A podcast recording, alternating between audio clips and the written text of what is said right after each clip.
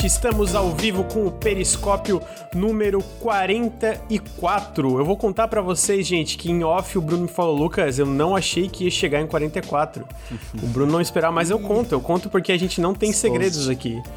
Então a gente está em 44 podcasts de, de periscópios e mais 40 café com videogame. Ninguém mais aguenta videogame nesse canal, mas a gente está aqui toda semana, toda quinta-feira à noite com o periscópio. Sejam todos muito bem-vindos, muito bem-vindas é, a, a mais um podcast sobre joguinhos, sobre gente que a gente fala sobre o que, que a gente está jogando. Mas antes de eu entrar né, no Periscope, no Nautilus, etc., eu queria primeiro agradecer e, e da, da, introduzir o convidado, o convidado, olha só, convidado Pedro Ciarota. Seja muito bem-vindo ao Periscópio. É, você que é um jornalista de videogames que trabalha na revista PlayStation, que também trabalha no. Ai, eu esqueci o nome do canal, meu Deus. No Português com Letícia. Mas eu acho assim que gostaria que você se introduzisse para o público e falasse um pouquinho do teu trabalho, o que tu faz na internet, Pedro, por favor.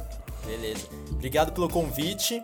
É, eu sou o Pedro Serota. Trabalhei muitos anos na revista PlayStation, hoje em dia não tô mais lá. Ah, é, mas assim, foi principalmente a minha formação assim, de trabalho, né? Como jornalista de games mesmo, foi lá. Fiquei oito anos, oficialmente, depois ainda fiz alguns freelas e tal, eventualmente. Uhum. Hoje em dia tô no, com o meu canal, PS Pedro, no YouTube, e aqui na Twitch, PS Pedro ao vivo. Tô um pouquinho mais afastado esse ano porque tô principalmente focado no Português com Letícia, que é um canal que eu tenho com a minha namorada de aulas de português no YouTube. O projeto tá dando bem certo. E aí, como eu tava muito focado, a gente tava até conversando disso antes de entrar ao vivo aí, tava muito focado no, no final do ano passado nas lives, no conteúdo, assim, trabalhando um monte, sempre pensando, ah, o que, que eu posso transformar em conteúdo. Então esse ano eu tô pegando um pouco mais leve, voltando a jogar algumas coisas como hobby mesmo, sem uh, ficar pensando no conteúdo. Pokémon Snap, que a gente vai falar hoje, é um exemplo disso. Joguei só por prazer. E é isso, estamos aí pro que, pro que vier. então, muito obrigado é, pela presença Espero que você curta gravar aí um papinho com a gente sobre videogame, sobre Pokémon. Já dou spoiler, já dou um aviso que eu não gosto de Pokémon, então. chegar. Não, mas mentira, eu não gosto de Pokémon tradicional, o, RPG. Todo mundo me odeia aqui no canal por causa disso, mas eu, eu, eu chego assim, a ah, gente, chato, né? Mas o Pokémon tirar fotinho eu tenho interesse. Então, então tamo aí. e a gente tem a outra pessoa que é quase um convidado, nunca aparece aqui, não é gosta verdade. de mim. Que isso? O Bru Bruno Tessaro. Bruno Tessaro, o que que tu faz na internet? Eu não, eu não sei. O que que tu faz na internet? O que, que eu faço além de, ser, além de ser bonito, assim. Eu falo além besteira bonito, no assim. Twitter e... É isso. Não, mentira. Eu faço conteúdo no Nautilus. Não sei se vocês sabem, faz tanto tempo que eu não apareço aqui.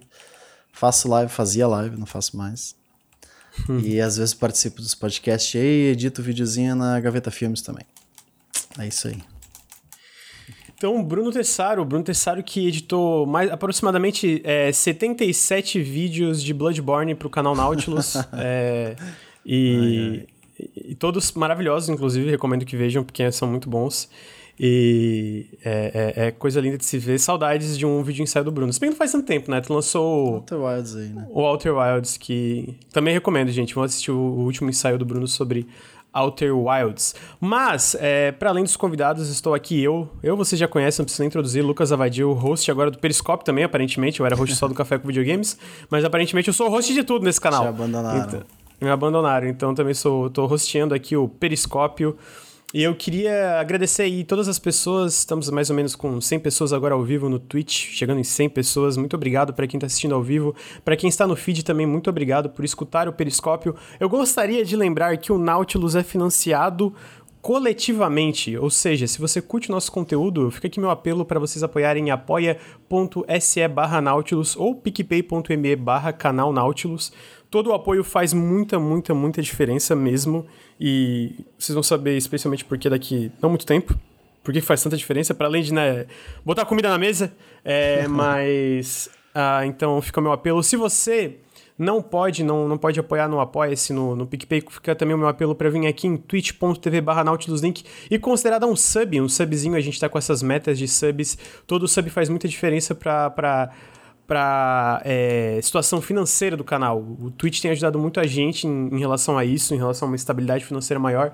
Então fica meu apelo se você curte os podcasts, se você curte as lives, se você curte nossos vídeos no YouTube, considerem dar um subzinho aqui no Nautilus É, pelo, pelo, pode ser pelo Periscope, pelo Café com Videogames ou outras coisas que a gente faz pela internet. Se não, se você não pode ajudar de nenhuma dessas formas, só manda o, o Periscope pro amiguinho, manda um, um, um, videozinho pro amiguinho, divulga o nosso conteúdo, que também faz muita diferença, e assiste, comenta, isso ajuda demais também. Então fica aqui meu muito obrigado para todo mundo que tá aí.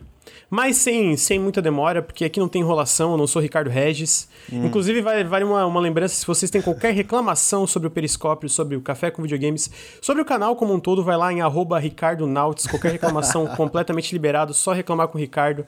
É, é isso. Opa!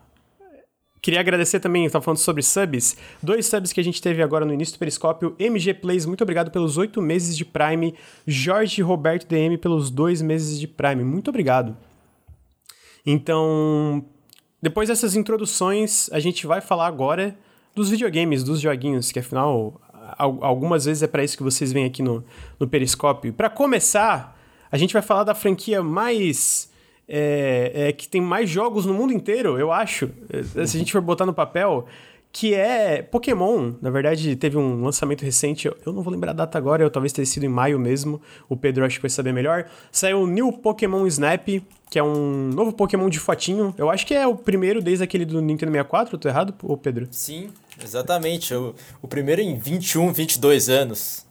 Primeiro, primeiro novo Pokémon Snap em 21, 22 é, anos é aí. É o segundo, né? Teve o do 64 Sim. lá em 99. E agora tivemos o New Pokémon Snap. Ele foi no, foi no final de abril, 30 de abril, exatamente. Não ah, chegou foi a ser maio, foi no finalzinho ali de abril que ele lançou. Obrigado pela correção. Então a gente teve esse lançamento desse novo Pokémon, mais um, né? Mais um. Brincadeiras à parte. Eu, eu, eu falei antes aqui da gente entrar. Ai, meu Deus, eu esqueci de mudar o nome das pessoas aqui na telinha. Rafael, mas eu vou. Per... é, eu, vi, eu, eu, vou mudar, mas antes eu vou fazer a pergunta aqui. é, eu não sou o maior fã de Pokémon. É, eu tentei jogar alguns dos RPGs, os clássicos, né? E nenhum deles nunca clicou comigo, né? Nunca foi uma parada que foi ali, clicou e eu me, me viciou. Mas eu cheguei a jogar na época o Pokémon Snap, nunca zerei, cheguei a jogar. E eu lembro que eu me diverti bastante, apesar de, tipo, nunca ter zerado, nunca ter feito tudo. E eu lembro que esse do, dos anúncios novos do Pokémon, o Pokémon Breath of the Wild lá, aquele de mundo aberto, aquele remake, e esse aí foi o que mais me me atraiu, assim, foi o que eu mais tive vontade de jogar. Então, antes de eu perguntar, mas eu, a verdade é que eu não entendo muito bem como ele funciona, tirando o fato de tu tirar fotinho, qual é a progressão dele. Então, a minha pergunta uhum. para ti, Pedro, é, me explica mais ou menos como que funciona o New Pokémon Snap, antes da gente entrar, o que, que tu achou dele e tal. Tá. Ele é bem parecido com o jogo original, para quem conhece. E o Pokémon Snap, ele, ele tem uma mecânica, um gameplay que é bastante único. E por isso que muita gente esperava tanto tempo um Pokémon. Você falou que não gosta muito da franquia e tal. A minha relação com Pokémon, só uh, abrindo um parênteses, é, é, principalmente pela primeira geração ali. Eu joguei muito os primeiros Pokémon Red, principalmente. E minha relação de amor pela série Pokémon vem daí. Eu não joguei muito as, os outros RPGs. É, recentemente eu voltei e joguei o Shield e não gostei tanto. Uhum. É, mas o Pokémon Snap era um jogo que lá no 64 eu tinha muito carinho, eu, eu gostava muito, e eu senti isso de novo com o New Pokémon Snap. Eu senti que ele conseguiu manter a essência, que é basicamente assim. O jogo ele é sobre trilhos, então você tem fases, e aí você segue por um caminho automaticamente, o jogo vai te levando por esse caminho. E durante esse caminho, várias, vários pokémons vão aparecendo, várias coisas uh, vão acontecendo, e você pode usar alguns elementos, além de tirar foto, óbvio, eles aparecem, você pode tirar foto, mas eles têm diferentes poses, eles fazem diferentes coisas e você vai ganhando recursos. Então você tem uma maçã, você tem uma bola de luz e com isso você consegue fazer outras coisas acontecerem, outros pokémons aparecerem. E aí a ideia é que você tire as melhores fotos e aí ao final de cada fase suas fotos são avaliadas pelo professor. É, que, tô inclu inclusive Tô inclusive vendo aqui ó, as imagens, vi um Venossauro num lugar que eu nunca tinha visto. Que Spoilers! isso é, isso é muito legal, assim, para mim é. Uh, isso é a grande essência do Pokémon Snap, é essa descoberta, assim, do que, que você pode fazer, qual Pokémon vai aparecer, para você conseguir tirar as melhores fotos que vão ser avaliadas, aí você ganha experiências, consegue abrir novas fases, dependendo se você encontrou alguma coisa naquela fase ali, se abre novas fases e vai seguindo assim. Mas é essa mecânica que é uma mecânica de repetição também, né? Porque o uhum. jogo é uhum. feito para você jogar várias vezes a mesma fase, justamente porque tem muita coisa para você descobrir ali. É, e, e, esse lance da repetição é uma coisa que. É porque eu. Eu gosto. Tem, um, tem uma coisa que eu gosto de fazer. Eu gosto de modo. de photomode em joguinho. Em, jo, em joguinhos. Uhum. Inclusive, eu vou até falar disso, tipo, o. Que não tem nada a ver exatamente com Pokémon Snap no sentido de como o photomode funciona em outros jogos. Mas é, é um jogo sobre tirar foto no fim, né? E esse lance da repetição. É porque, como tu falou, ele é em trilhos, né? Mas então, tipo essa variação dele basicamente vem através de tu, pelo que eu tinha visto num vídeo, né? Tu jogar uma bolinha, ele vai estar tá dormindo, ele pode acordar, tu jogar um negocinho e só, e aí tem os ranks que eu tô vendo na tela, né? E, e tem todo esse, esse, sistema de progressão. E aí eu queria linkar com uma coisa que o Bruno tinha falado um pouco antes, né? Do. Antes da gente entrar. Que é tipo assim. Pra mim, que nunca jogou um, um, um Nunca jogou pra valer, né? O próprio Pokémon antigo eu joguei muito pouco. E pro Bruno, que é tipo Basicamente para duas pessoas diferentes. Pra, pra, por exemplo, pra mim, que eu curto tirar foto em mode do Ghost of Tsushima, do, do, do Days Gone ou de jogos no geral. É uma coisa que, cara, eu, eu, fico, eu, eu, genuinamente me divirto, sabe? De pegar ângulos e tal. Então eu, eu sinto que isso por si só já vai ser uma, uma coisa que eu vou acabar curtindo nesse New Pokémon Snap, porque ele tem uma progressão muito mais atrelada ao fato de tu, de, de tu tirar fotos, né? Mas pro Bruno, ele. O que, pelo que eu. E aí ele, ele pode me corrigir me interromper aqui.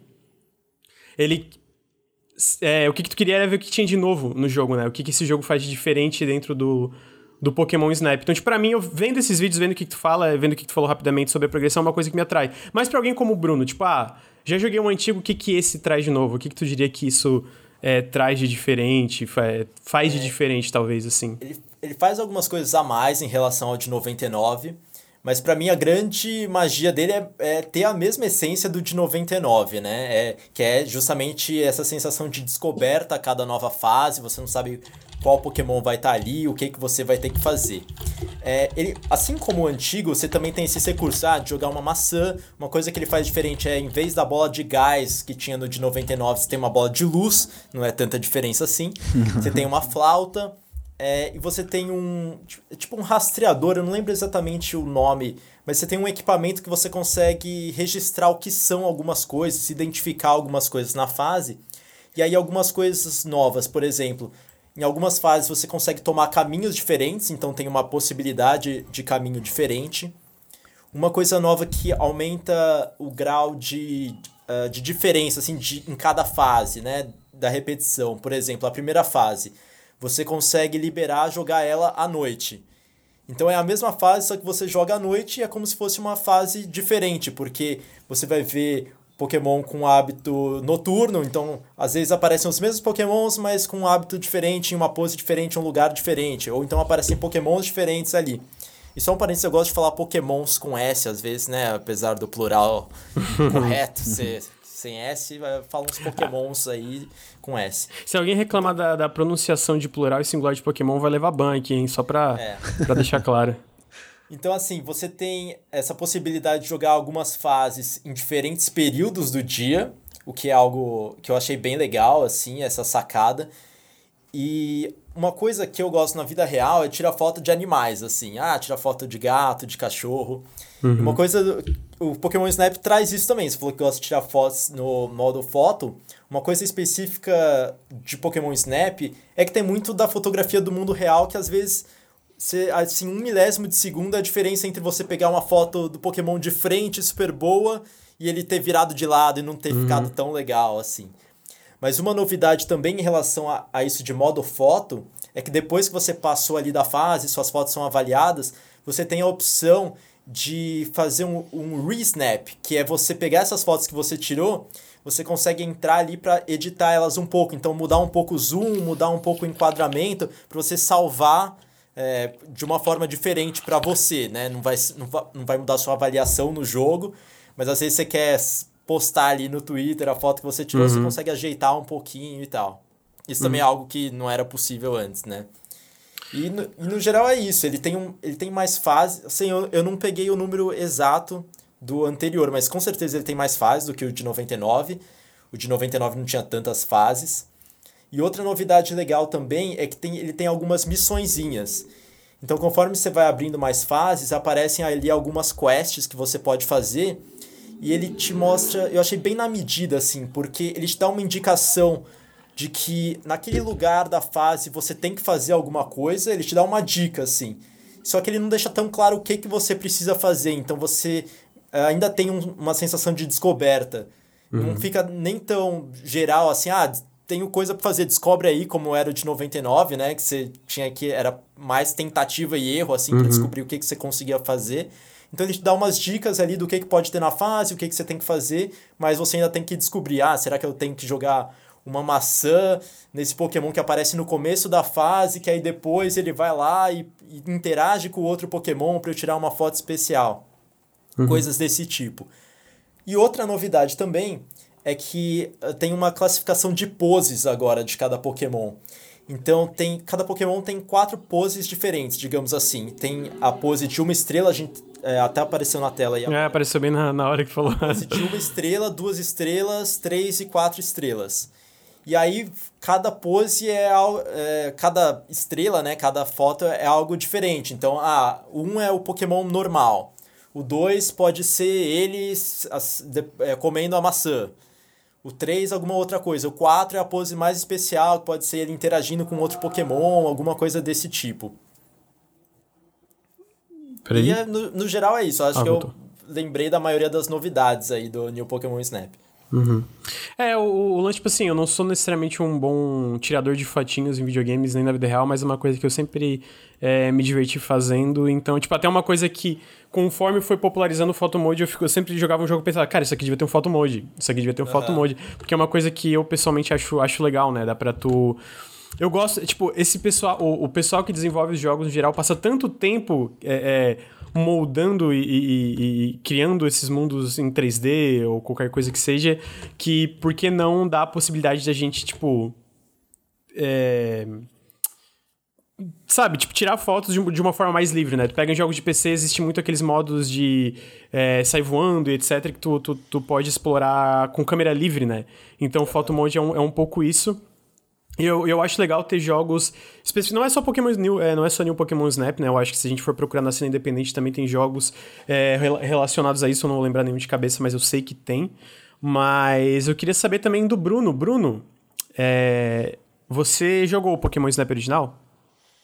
Joguei, que assim como o Pedro, eu era muito fã do Red, do Yellow, principalmente do Yellow. Então, tipo, a minha infância e adolescência foi muito jogando Pokémon. E o Pokémon Snap, o 64 para mim foi um videogame em relação ao Pokémon que era meio que e eu nunca gostei muito disso, que era meio que vou mostrar o Pokémon mais bonito do que no Game Boy, saca? Não era tanto sobre essência, era mais sobre visuais e tal. É, pelo menos era a percepção que eu tinha, né? Pokémon Coliseu, Pokémon Snap.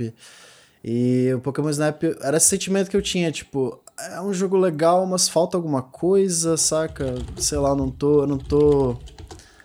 É, acho que por mais por gostar muito de RPG e tal, o Pokémon Snap não. Eu nunca fui muito fã, que nem a galera. Eu vejo muita gente emocionada com o lançamento do novo. Caraca, a galera realmente uhum. gosta. Tipo, um dos maiores problemas para mim era ele tá on Rails, né? Tipo, é um, na época até fazia mais sentido, não, não tinha tanto jogo assim, mas hoje em dia eu acho tão estranho um jogo em que você tá preso num carrinho, saca? Uhum. E eu não sei se. Né, se o Pedro sente isso também e se, se esse jogo faria sentido você poder andar livremente, poder tirar foto livremente, sabe? Como se fosse uma fotografia mesmo, né? Você tá num safari uhum. tirando foto ali, sei lá. Tipo aquele, aquele Alba, Alba, a, a Wildlife Adventure que meio que tu explora é, um mundo. Muito fofo. E aí é sobre tirar, tipo, tu tira fotos, mas é meio que tu vai andando, né, pelo mundo Dos animais pra salvar o, o lugar. É. Isso, desculpa Pedro, te cortei, tu ia falar Não, um... eu acho que, que o fato dele ser em trilhos e essa sensação de, ah, parece que falta alguma coisa no jogo, é justamente por ele ser um jogo meio único, assim, porque realmente é algo estranho, né? Você uhum. Você só segue uns trilhos ali, tira umas fotos e o jogo é isso. E sim, o jogo é isso.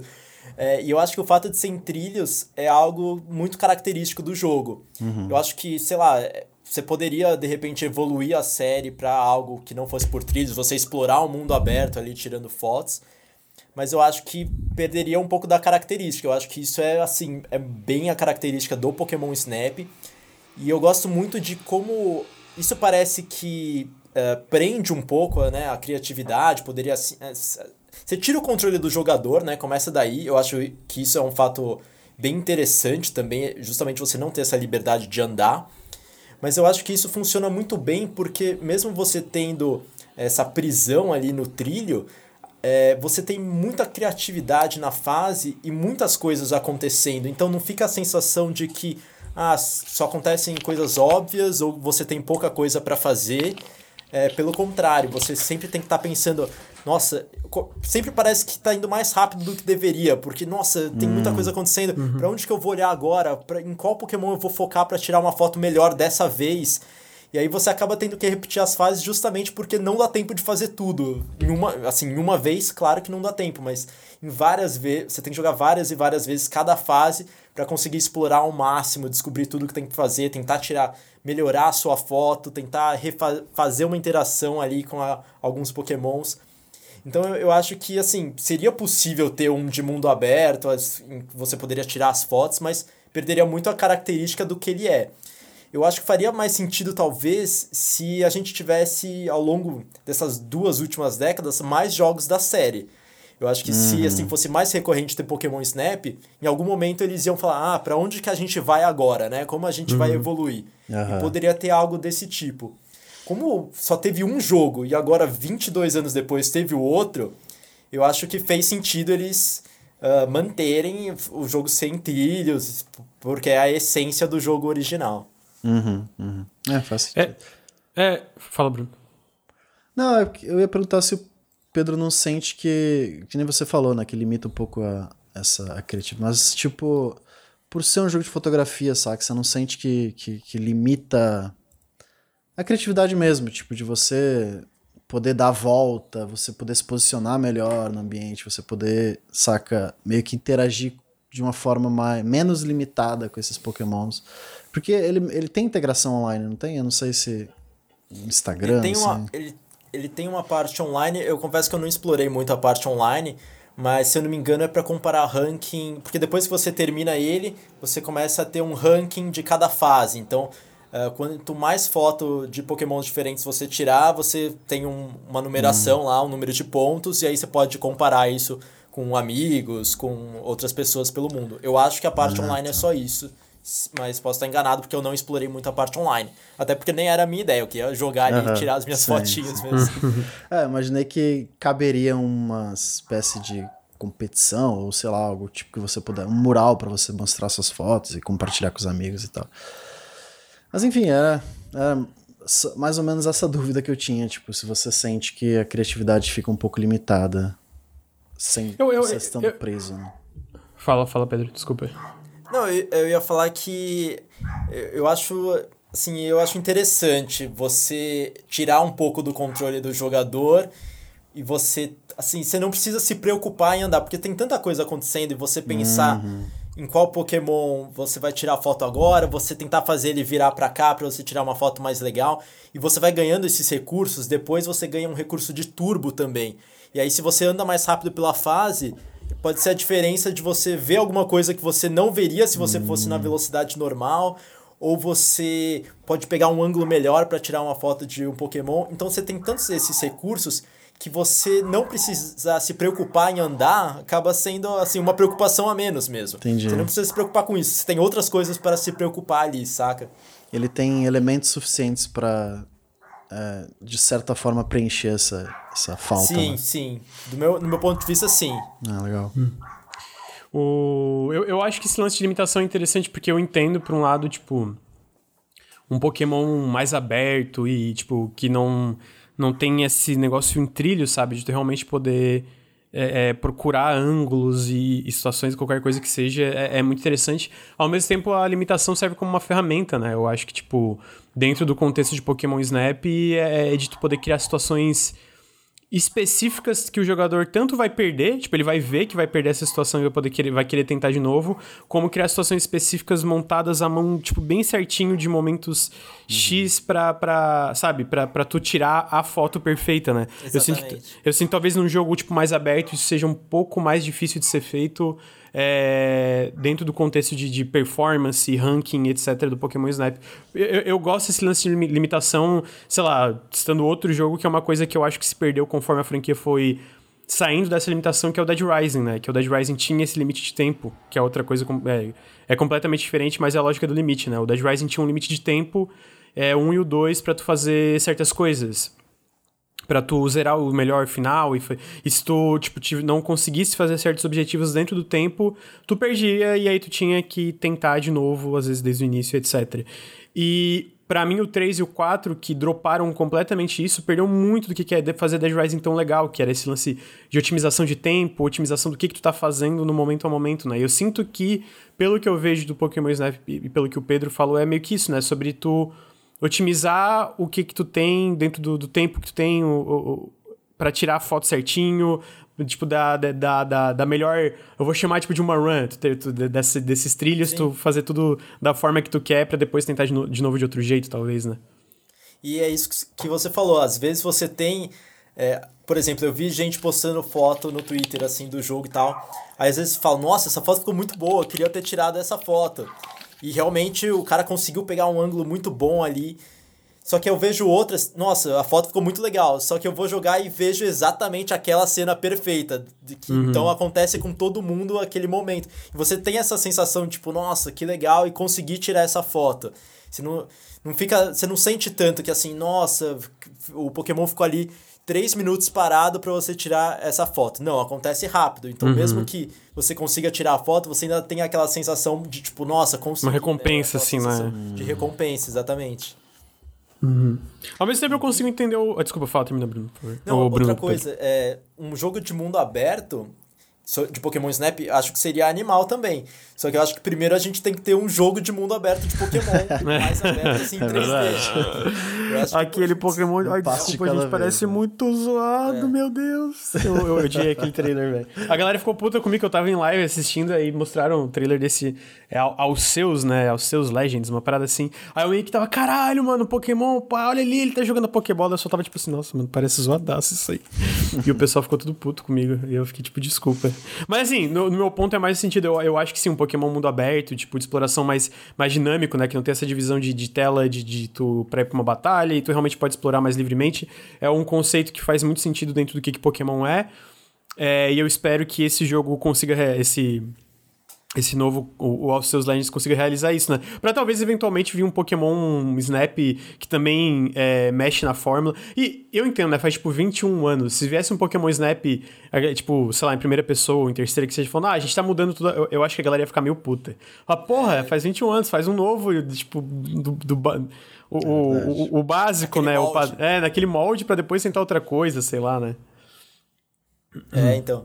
E, e assim, do ponto de vista de desenvolvimento, é, seria muito mais difícil, né? Você ah, total. Um mundo total. aberto ali pra você ter os pokémons interagindo em diversos cenários, seria muito mais complicado, né? Uhum. É, é... Algo, algo que, um modelo que me vem na mente é o Bugsnax. Saca? Meio, hum. Não precisa ser uma parada gigantesca, mas tipo, meio que criar ah, tá, ambientes uhum. em que esses pokémons vivem e que você, dependendo do que você fizesse, aquilo trigava certos eventos, uhum. né? Que você podia tirar É uma fotos. boa comparação mesmo. Realmente. Nossa, eu nem lembrava do Bugsnax, tá aí, eu tenho que, eu tenho que jogar ele, mas. Mas faz sentido. É, é, eu acho que. Por um lado, eu gosto de, de jogos que trabalham dentro de limites, que às vezes parece uma parada super truncada, bem. Bem, tipo assim, cara, não dá para fazer muita coisa com isso e na verdade o jogo mostra que dá, né? Tipo, é, talvez é, que pelo que eu... eu imaginei que pelas fotos serem muito parecidas, tipo, entre todo mundo, né? Todo mundo meio que conseguir tirar a mesma foto, entre aspas, isso fosse um negativo, mas pelo que o Pedro falou, não, tipo, é uma recompensa também, porque é, um, é, um, é uma coisa muito difícil de fazer, né? Não é tão fácil de fazer, então continua sendo uma recompensa, mesmo que todo mundo consiga a mesma foto.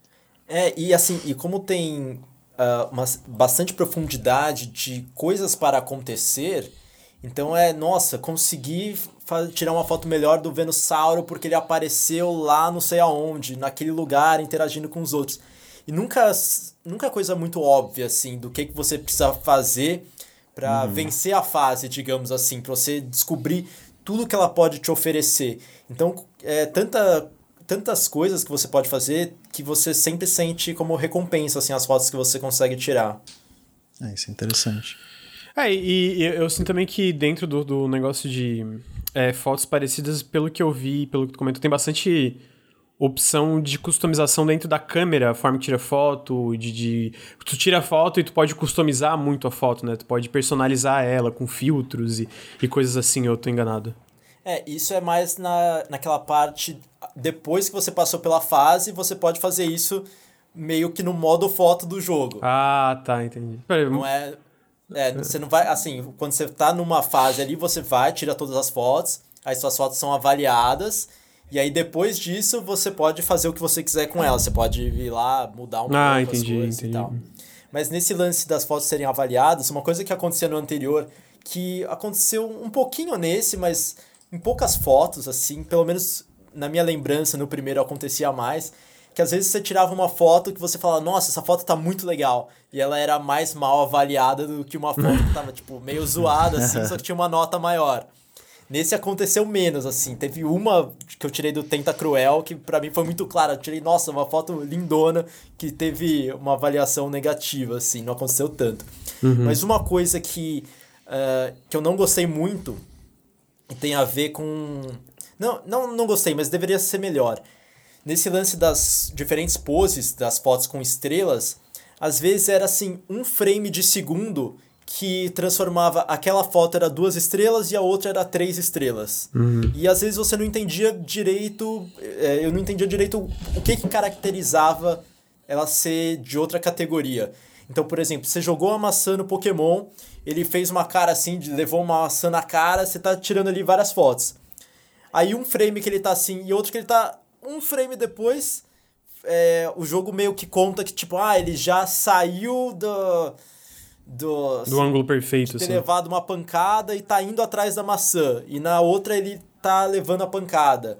Então, tipo, na prática são fotos praticamente iguais, só que elas estão em categorias diferentes. Então, isso eu achei que deveria ser mais claro o que é cada pose, sabe? para cada categoria daquele Pokémon. Então, a, a 1 é ele normal, a 2 é ele comendo a maçã, coisas desse tipo. Talvez ficasse um pouco mais difícil o jogo, assim. Mas queria que fosse mais claro qual é cada pose de cada categoria. Entendi, entendi. É, é parece ser tipo uma coisa também bem. É bem mais. É, talvez a palavra seja punitivo do que eu pens... punitivo do que eu pensava, no sentido, tipo deixou passar, perdeu, e aí tu tem que voltar e fazer de novo. E. É, que, é, é porque pra mim, eu, eu, pelo, pelo, pelo que a gente tá conversando, tipo assim, ele parece um jogo muito chill, um jogo muito tranquilo, né? Tipo, good vibes, Sim. assim. Mas ao mesmo tempo é o tipo de jogo, tipo assim, se tu passa um negocinho, talvez tu já perde a oportunidade, tu tem que tentar tudo de novo para conseguir aquela foto daquele jeito que tu queria, né? Não sei se é Sim, isso. Sim, exatamente, é exatamente isso. Né? Ele é um jogo super tranquilo e para você passar as fases é super tranquilo também, porque ah, tem a historinha ali dos, dos pokémons antigos, de ruínas e tal. Aí você tira uma foto de uma ruína antiga ou de uma flor lá brilhante, você já, o professor já fala, ah, tem algo para reportar, não sei o que, e você já avança de fase. É, e assim, não depende tanto de você tirar boas fotos, mas uhum. cada fase é, você tem um nível de experiência nela. Então, conforme você tira fotos melhores, você ganha ali pontos em cada foto. Acima de 4 mil pontos na foto é a maior avaliação. Se não é tipo é bronze, prata, ouro e o especial ali, sei lá, uma platina, alguma coisa desse tipo. E aí você ele soma toda essa pontuação das fotos que você tirou, você ganha experiência e se você passa de nível, é, algumas coisas diferentes acontecem na fase. Então também tem essa variação. Na mesma fase, por exemplo, a fase 1 de manhã, você tem duas, três variações, se eu não me engano, conforme o, o nível que você avance. Depois você pode jogar ela no nível 1 de novo. Então no nível 1 acontecem algumas coisas, no nível 2 os pokémons podem estar levemente, levemente diferentes, fazendo coisas diferentes, e assim vai. E aí depois você libera essa fase à noite, então vira uhum. diferente. Aí depois você libera a fase 2 e por aí vai. Então é, ele tem realmente um número muito grande de variações mesmo dentro de cada fase. Entendi, entendi. É, o problema pra mim meio que, que na verdade é o problema, sei lá, de todo jogo do Switch também, é, basicamente todo jogo do, do PS5 é o preço, né? Eu fico tipo, caramba, mano, eu tenho muita vontade de jogar, mas ao mesmo tempo eu fico.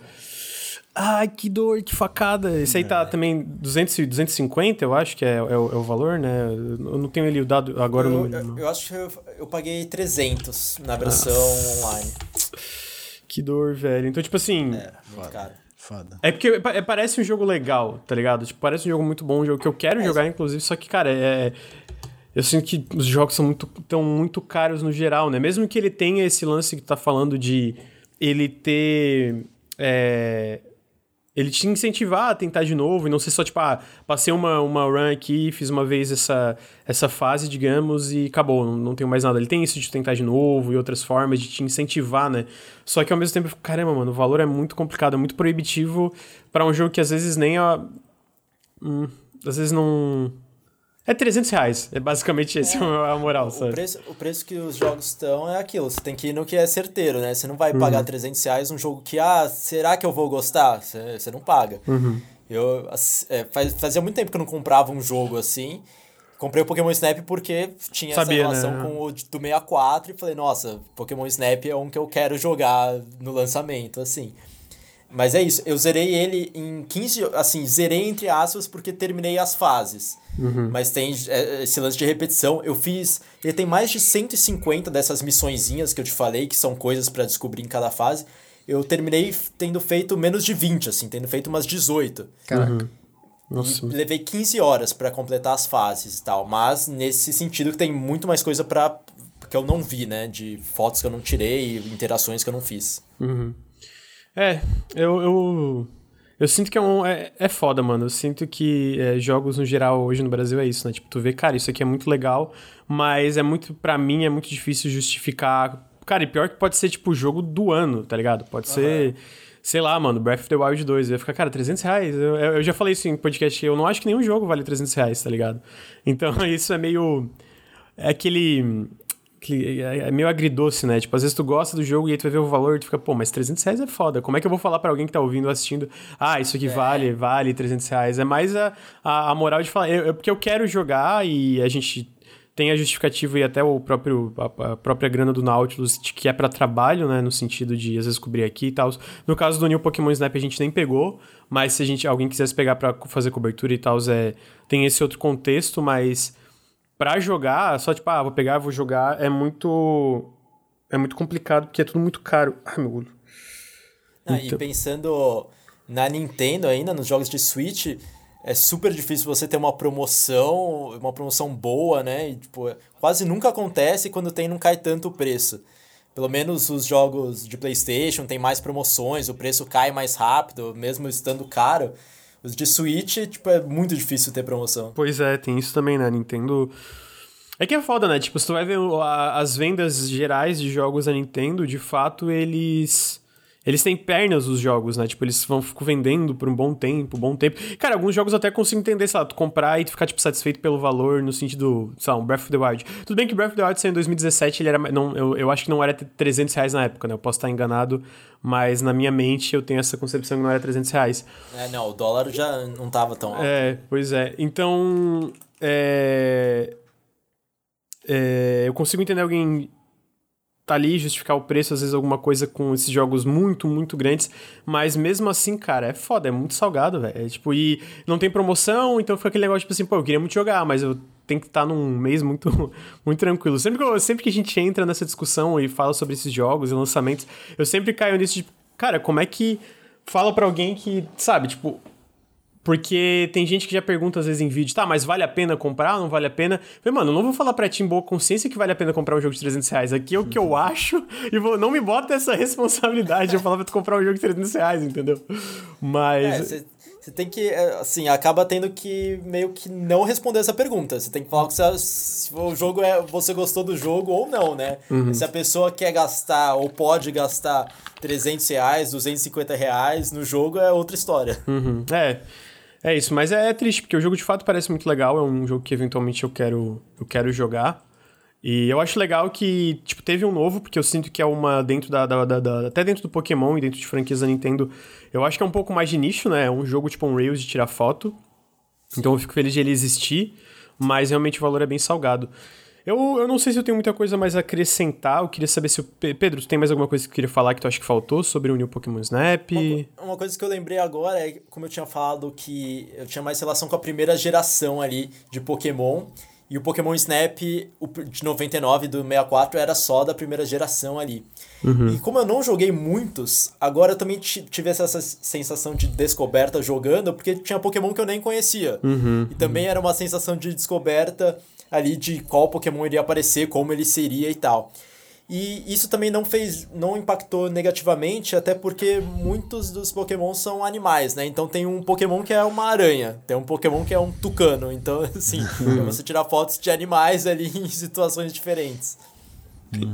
Uhum. Não, é, é, é, essa parte, tipo, não conhecer as outras gerações, ter essa parada nova, deve ser uma, um acréscimo, um bônus, né? Uma coisa ainda melhor nesse caso de que tu tava meio distante da franquia, no caso. Porque, tipo, talvez para quem já conhece seja só a sensação de, ah, eu, te, eu conheço essas, essas gerações e é, é, legal também, mas, tipo, ser novo, né? Essa, essa sensação de, cara, pokémons é, novos, etc. Aumentou mais essa sensação de descoberta, que para mim é parte da essência do Pokémon Snap. Você entrar uhum. numa fase, você não saber o que vai estar tá ali, que, que Pokémon que vai aparecer, como que vai ser a fase e isso a cada nova fase, né? E mesmo você rejogando, você sempre tem alguma sensação de descoberta de alguma coisa nova. Uhum.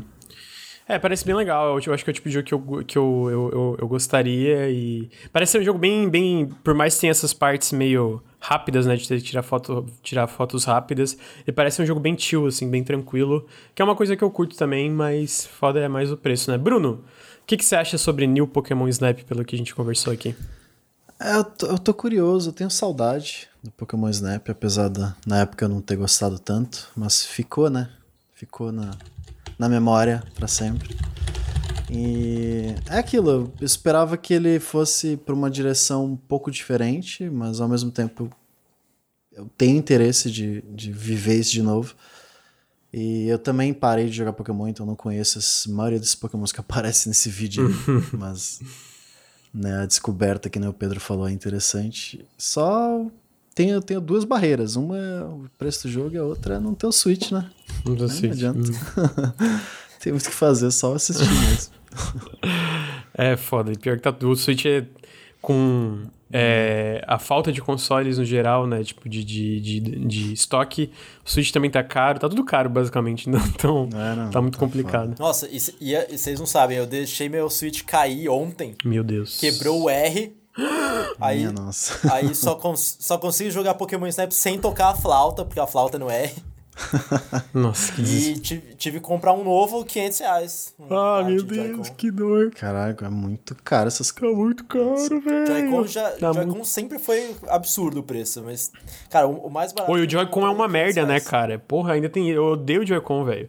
Eu, eu já, tipo, odiava o controle em si. Aí quando meu Joy-Con começou a, a, dar drift, eu peguei mais raiva ainda. É, tipo assim, eu fiquei, cara, eu lembro que eu zerei o Luigi's Mansion 3 e eu tava no último chefe, e eu tava muito puto, porque eu ficava morrendo por causa do drift de controle. E eu sei que isso parece muito aquela culpa de, ah, é a culpa do controle, mas o, o, Luigi literalmente se movimentava sozinho pra direção que eu não queria, eu ficava, caramba, parei de fazer isso. Então... Dá muito drift. Dá muito drift, cara. A, o meu dava muito drift também, eu comprei aquele limpa-contato, assim, e re aqui resolveu. Lógico que não é o ideal você ter que comprar um limpa-contato para resolver o problema do seu controle, né? Uhum. Mas é, depois melhorou mesmo, assim, não teve mais drift. É, então, acho que então é isso sobre New Pokémon Snap. Uh, eu vou. Vocês querem ir no banheiro alguma coisa? Porque a gente tem esse intervalinho antes do próximo jogo. Tá tranquilo? Sussa. Tá, então tá. Então, então a gente vai, Bruno.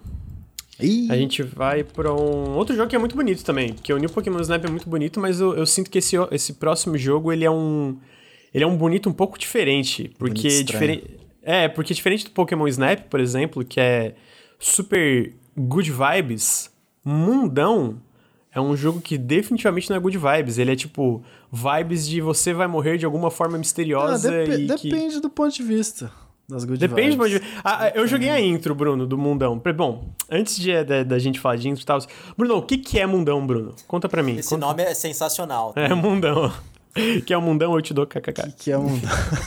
Caralho. Eu mandei essa mensagem pro Bruno hoje, ele ficou puto comigo. Manda de presente na Steam, né? É. Quero mundão, eu te dou. Faz sentido. Ah, cara, meu Deus, o chefe tava puto comigo. Mundão era o jogo que eu esperava, assim, eu, eu esperava jogar um Walking Simulator de umas duas horinhas, saca? Vou andar ali, resolver uns dois, três puzzles, tomar uns dois, três sustos e acabou. Mas não tem nada a ver com isso, não. Mundão é. Ele se passa numa. num vilarejozinho do interior da Suécia, a zona norte, não, enfim, né?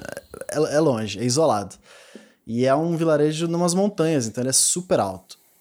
E quando você chega nesse lugar, a princípio você é, você é chamado para lá porque o seu vô morreu num incêndio terrível. E aí, aí o padre manda uma carta para você e fala: Ah, então, tá, tá tudo bem, ele morreu, infelizmente, né? A gente já enterrou e tal, e é isso aí. Só que o protagonista fica meio desconfiado: hum, tem alguma coisa errada, mano, eu vou, eu vou lá. E aí você meio que volta para casa. E tem toda essa parada de uma espécie de nostalgia que você não viveu, você o jogador, né? Porque o protagonista é dali, passou a infância ali, então todos os comentários que ele faz, tudo que ele vê, tudo que ele reflete ali naquela cidade é meio que contando da perspectiva dele essa nostalgia dele. Então você meio que pega por osmose, saca? Um, um pedaço uhum. dessa nostalgia. Caraca, mano é interessante eu estar tá vendo, eu tá vendo através dessas lentes esse lugar, mas ao mesmo tempo, caralho, que porra eu tô fazendo nesse fim de mundo? que é muito bizarro. E aí você chega lá, é, a, a, a vibe do jogo, ele meio que te entrega logo no começo. Quando você se aproxima da casa onde pegou fogo, você é meio que é, recebido por uma cabrinha, muito fofinha, bonitinha que parece o Satanás, mas ela é fofa, ela, ela, ela é boazinha. Sabe? Parece o Satanás, ela, ela, ela te cumprimenta mas, tipo. e aí, mas tudo, tudo, tudo fofo. Se você olhar pra uma cabrinha preta, lembra, lembra Satanás, né? Aquelas cabrinhas com os chifrão assim. Mas ela é uma cabrinha, você pode fazer carinho nela e tal. O jogo tem essa. You essa... can pet the goat. É, you can pet the goat. Então ele meio que, tipo. Cara, é isso aqui que você espera de um, de um folk horror, né? Que é esse. É meio que esse gênero submundo do terror aí, né, cidade do interior e tal, europeia e pá. Só que ao mesmo tempo ele tem essa pegada meio welcome home, meio convidativa, meio boazinha, saca? Uhum. Então essa essa dicotomia, por assim dizer, é meio é interessante porque ele quebra um pouco desse do que você espera. Quebra a tua expectativa do que, pô, peraí, não, não é tão assustador assim. Até certas coisas acontecerem. Mas enfim. Então, essa casa tá pegando. Já pegou fogo, né? O teu avô morreu, infelizmente. E aí, quando você tá explorando ali os, os restos e tal do incêndio para ver mais ou menos o que aconteceu, você vê um quadro, uma pintura ali, ali perto. E essa pintura meio que tá pegando fogo. De verdade, saca? É mó bizarro. E aí uhum. ele meio que entra nessa, nessa nessa pintura e dá um meio que um flashback do que aconteceu. E aí aparece o capeta e faz um pacto com você. Porque, porque tem que ser assim, né? Não pode ser normal. Pô, algo de vibes, pô. É só o capeta vem ali, faz um acordo e, e não, joga todo em é... preto e branco. E, e, aí você E a tua mão começa a pegar fogo. é, não, só... é, é convidativa, a, é good mão, A mão seca e aí com essa mão É, tá pegando consegue... fogo, o capeta fazendo um acorde contigo, tocando lo-fi hip hop no fundo. Para. para. Com essa mão você consegue acessar lugares diferentes dessa cidade e tal. Meio que conhecer o que tem por trás dessa verdade. Enfim, só que o legal do jogo, cara, é porque ele não é o Walking Simulator. Ele é muito mais Survivor Horror do que o Walking Simulator. E eu, eu fui pego de surpresa. Caraca, peraí, mano. Uhum. Isso, é, isso é, é diferente, de certa forma. Porque tudo que ele. Tudo que tem dentro do jogo conversa muito. É tudo muito bem amarrado. Tudo muito bem amarrado. É, tudo que você interage, todos os objetos, você tem que. Você coloca ele no seu. Você tem inventário, você tem é, o, essa gerenciamento que você tem que ter. Você tem um livrinho onde ele uhum. anota tudo o que está acontecendo, e esse livrinho pode se tornar um mapa também. Saca? Não tem uma HUD, não tem um waypoint, ele é um, ele é um uhum. semi-mundo aberto. ele é tipo aqueles hubzinhos assim, né, que tu pode estar explorando. Não. Ele, ele, é, ele, ele é linear de certa forma, mas ele é dividido em áreas grandes. Não ah, muito entendi. grandes, mais ou menos grandes. Nessa primeira área tem a casa do teu vô, tem um celeirozinho, mais uma outra casinha. E ele meio que vai se expandindo conforme você vai avançando de área. Só que o interessante, cara, é que além de toda essa temática de você estar tá num lugar estranho, parece que você tá na hora errada no lugar errado, saca? Alguma coisa muito bizarra aconteceu e você não devia estar tá ali. E essa sensação te persegue o jogo inteiro. E ele vai experimentando com mecânicas novas a todo ambiente novo que você chega. Tipo, uhum. no começo, ele parece um Walking Simulator, que você vai olhando as, as coisinhas bonitinhas, e de repente você se vê cercado por um, uma porrada de monstro. Só que você não é tipo um Walking Simulator que você, né, ou um jogo de corre, tipo, tipo Soma assim. que você se esconde, é. Você pode lutar. Você tem um, um, um coisa para tacar fogo no, na palha, porque os monstros são de palha.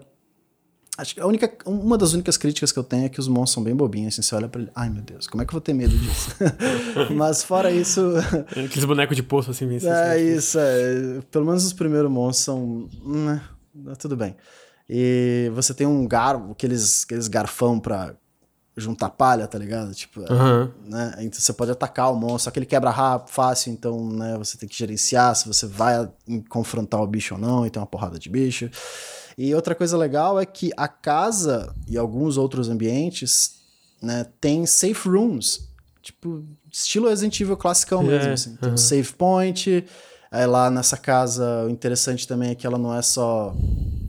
Não tem baú pra você guardar inventário, mas ela tem, tipo um fogão a lenha pra você fazer um café, você tem pãozinho, saca? Você tem umas paradas assim, meio fora do que você esperaria de um jogo de terror. Mas, tipo, o interessante é que são coisas que você coleta conforme você tá explorando, né? O café, você guarda, você pega uma xícara, você pega uma panela, aí você consegue pegar água com a panela, tem que fazer tudo meio que né, passo a passo à mão, assim mesmo. O jogo não tem nada muito automatizado, o que é bem interessante também. Uhum. E esse café vai aumentar a sua resistência ao medo, o pão vai aumentar a sua vida e tal. Então, meio que ele entrelaça essa ideia de você estar tá num ambiente seguro, enquanto melhora o teu personagem e ao mesmo tempo faz coisas mundanas, sem querer fazer o trocadilho com o nome do jogo. né? tipo, que meio que te colocam nesse mundo, de certa forma. Porque é como as pessoas viviam ali, como as pessoas né, interagem no dia a dia, apesar dos horrores ao redor. Enfim, aí conforme vai avançando, tipo, no próximo mapa você tem um caminhãozinho. Não quero dar muito spoiler, que eu acho que a galera vai querer jogar. Né? Você pode andar com o caminhãozinho, tipo, né, pela estrada e tal, e depois você libera um. um outras armas, enfim. Né? Ele vai expandindo essas ideias, vai introduzindo mecânicas no final do jogo, tipo, mecânicas que são muito boas. Saca? Uhum. São muito divertidas de jogar. E, caraca, mano, nos últimos 10 minutos você coloca isso, porque você não colocou no começo do jogo, saca? eles não têm medo de, pô, vou, vou adicionar isso aqui depois, mas. E ao mesmo tempo eles não colocam por acaso, saca? O bagulho tá ali bem feitinho, do jeito que tem que ser, saca? Sim. E o que mais que tinha que falar? É, eu, eu, acho que você podia falar, eu, eu não sei se chegou, a gente chegou a comentar especificamente, mas a arte desse jogo é muito legal. O é... cara, eu não sei se é um desenvolvedor solo, ou pelo menos um cara fez boa parte do o jogo. artista. É, é, ele fez tudo com a lápis, né? Tipo, a, isso, bom, a lápis, né? ele, ele, escaneou, obviamente, né? Não, enfim, mas ele, tipo, toda, toda a parte estética do jogo é desenhada à mão, os personagens, uh -huh. os cenários, e é, tipo, é um estilo artístico muito particular. Único. É isso, único. Uhum. Não, não, eu não consigo lembrar assim de cabeça de nenhum jogo que seja parecido com ele, sabe? Eu acho muito interessante que eu, pelo que tu falou do, do clima do jogo, eu acho que uma, uma, coisa que colabora muito com esse clima de ele funcionar, né? Essa, essa parada meio é, nostálgica, mas é um pouco convidativa, mas aterrorizante também. É essa arte, né? Ela é muito. Sim, ela, ela, ela é muito específica no que, que ela tenta fazer. E eu acho que isso talvez, assim, tipo, de primeira, a primeira vista, se vocês é, verem isso, que é esse jogo em primeira pessoa, com, tipo, é, como se fosse ilustrado com um lápis à mão mesmo, é uma coisa que chama, é, chama atenção na hora, sabe? Tipo, de realmente, cara, a, a, direção de arte desse jogo é uma parada muito única. E é engraçado que tu falou isso, porque eu lembro que quando eu comecei o, o Mundão, Bruno, eu já senti isso que tu falou de ele... Tu ter a vibe é, por coisas que foram popularizadas nos últimos anos, que ele vai ser aquele walking simulator meio de terror mais simplista em questão das mecânicas, mas desde o começo ele já se mostra que não é bem assim, sabe? De teu uhum. inventário, de teu diário, de ter um monte de coisa que tu fica, eita, peraí, tem, tem mais coisa, né? Eu só joguei a intro do jogo, né? Então eu não tenho. É, não, não cheguei no final, eu quero jogar, mas não, não tive tempo ainda, né? Mas é. Ele é um jogo muito mais é, com profundidade mecânica do que ele aparenta ser no início, né? Do que, do que ele aparenta ser, às vezes, por trailers, talvez, ou, ou, ou por, por pré-concepções que a gente tem desse estilo mais lento de terror, né? Hoje em uhum. dia, especialmente da cena independente. Então acho que é uma coisa bem legal. Tu chegou, tu, tu terminou, tu, tu lembra a duração dele? Porque até para por isso, né? Porque eu sinto que ele tem muito mais coisa é... e isso vai até pra duração, né? Não é tipo aquele jogo de duas, três horas, né? Ele é mais eu longo. Demorei umas oito horas. É. É. O pessoal fala que é mais sete e tal. Depende de como você gosta de ficar explorando ali. Mas é hum. assim, é isso. Esse... Tipo, pode falar, fala. Não, eu ia te perguntar se o estilo de arte, conforme você joga, se ele acaba cansando um pouco assim por justamente ser não ter cor, né? Ou se ele realmente ajuda a construir o clima ali conforme você vai jogando. É, é, eu acho que como ele ele tem uma preocupação muito grande no ambiente, saca? Todo lugar que você vai, todas as casas, todos os picos, todas as estradas são muito próprias, são todas desenhadas à mão e são todas, tipo, não tem repetição nunca. Nunca tem repetição de, de da mesma estrada, da mesma montanha, da mesma casa, saca? É tudo novo, Bruno, vai, vai é tudo falando, único, desculpa. então, tipo, quando você chega no ambiente novo, você não só lembra do antigo, mas com todos esses pontos de referência novos ficam na tua cabeça, saca? Tipo, é, de repente você tá na estrada lá embaixo, que você chega numa montanha e tem neve, tem um lago, saca? Tem sempre um ambiente novo com coisas novas que você nunca tá perdido por causa disso, além de tudo, né? Que ele é, ele é um pouco expansivo, dependendo da área que você tiver. Só que ele não tem mapa, ele não tem, tem. Até tem mapa, mas não é exatamente um mapa. E ele não tem waypoints nem nada, mas você nunca se perde, nunca. Porque ele, ele tem isso, ele tem essa, essa clareza muito grande no que ele quer representar ali, saca? Então eu acho que isso faz com que também não canse. Porque talvez se a gente visse mais repetições dessa mesma, né, as mesmas artes de novo e de novo, talvez uhum. isso pudesse acontecer, mas ele é sempre muito novo, sempre. E, tipo, é, além disso, né, todo ambiente novo tem mecânicas novas, então você sente que está sempre progredindo, não só na história, mas mecanicamente também, o que, é, o que é interessante, porque ele não tem medo de abandonar a mecânica nova ali logo em seguida para introduzir uma outra. Eu acho que isso dá uma variedade muito interessante pro jogo. É, e a, acho que é importante também pelo número de horas, né? É. Você disse que aí 7, 8 horas. Se fosse um jogo de duas, três horas, talvez fizesse sentido, né? Ter menos mecânicas. Mas como ele é um jogo mais longo do que parece, para esse estilo assim, acho que ter mecânicas novas é importante justamente para manter novo, né? Isso, é, com certeza. É, que eles falaram no chat ali, ele tem dublagem da língua regional. Ele foi escrito nessa língua regional. E toda dublagem, tudo é feito nessa língua, então ele te dá, ele, além disso, ele ainda te dá aquela vibe, tipo, pô, tô num lugar realmente diferente. E, e, como eu falei no começo, tipo, ele não é só essa parte do terror, ele tem essa parte da, da beleza, da, da contemplação. Você pode sentar no banquinho, ficar desenhando, que eu te disse ali que o mapa não, não é um mapa propriamente dito, mas quando você senta em qualquer banquinho novo nesses lugares, ele começa a desenhar a vilazinha vista de cima. Então esse desenho vai te dar uma ideia do layout desse lugar e você uhum. meio que consegue se situar pelos pontos de referência que ele mesmo desenha. E ao mesmo tempo que te dá um tempo para você descansar, para você refletir na parada.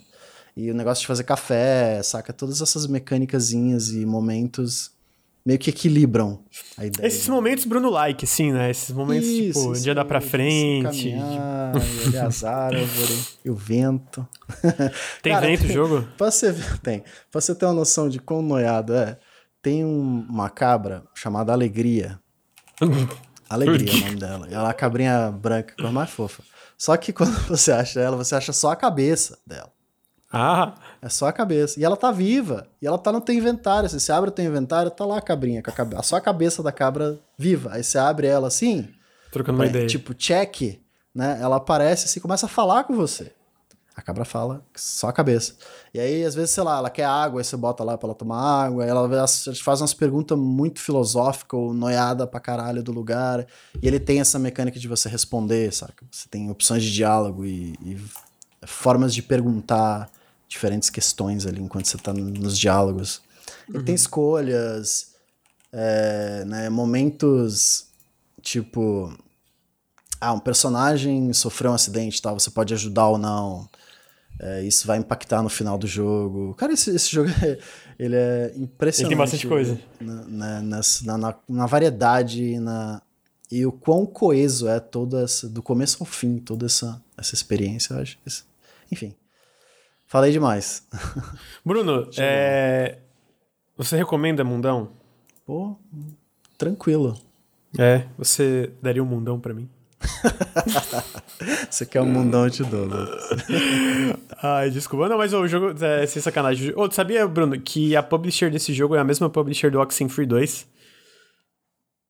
Okay. Olha só, trazendo, okay. trazendo, uma, trazendo uma informação, porque tu gostou do, do Mundão, o Oxenfree 2 a gente vai gostar também, a, a publisher é, tá, tá, sabe, sabe de olho ela, na publisher. Sabe o que, que ela distribui.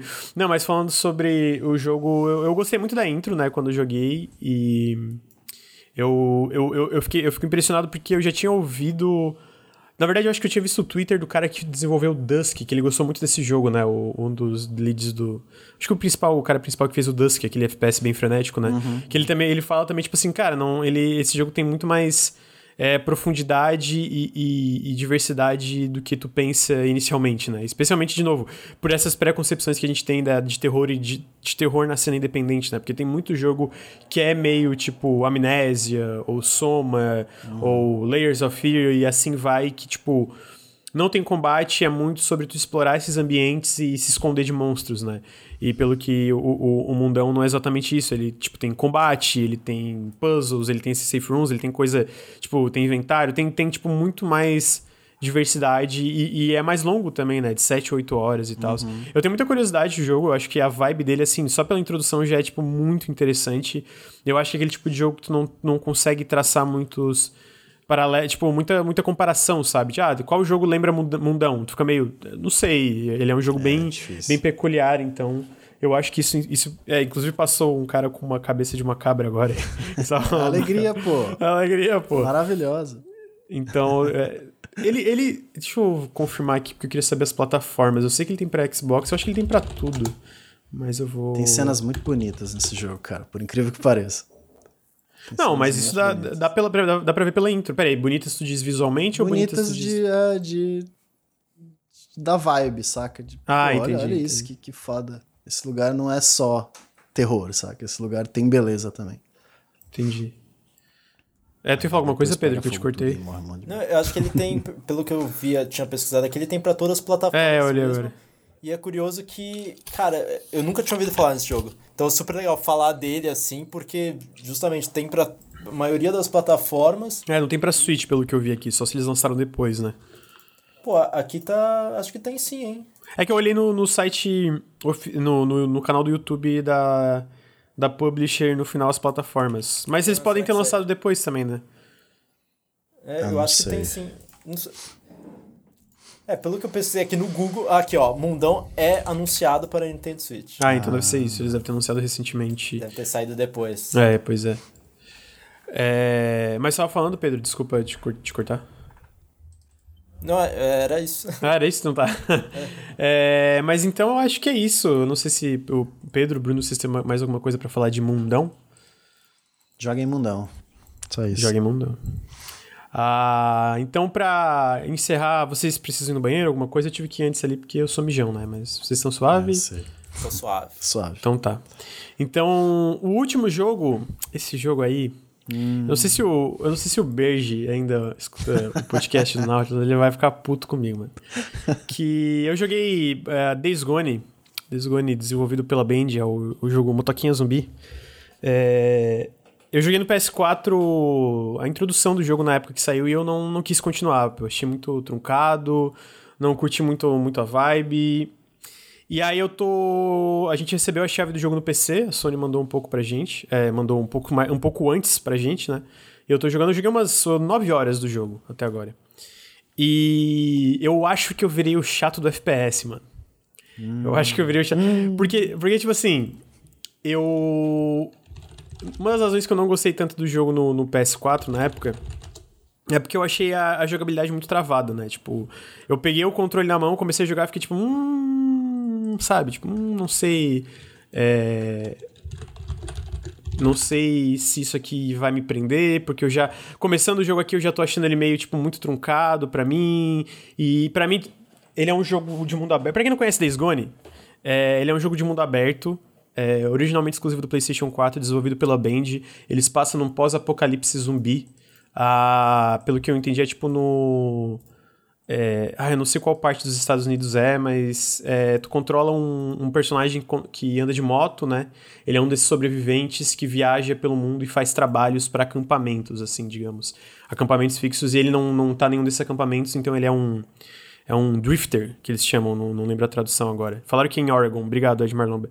Eu não. Eu, eu peguei no PS4, comecei a jogar e tinha outras coisas na época e acabei não ficando porque achei muito, muito travado.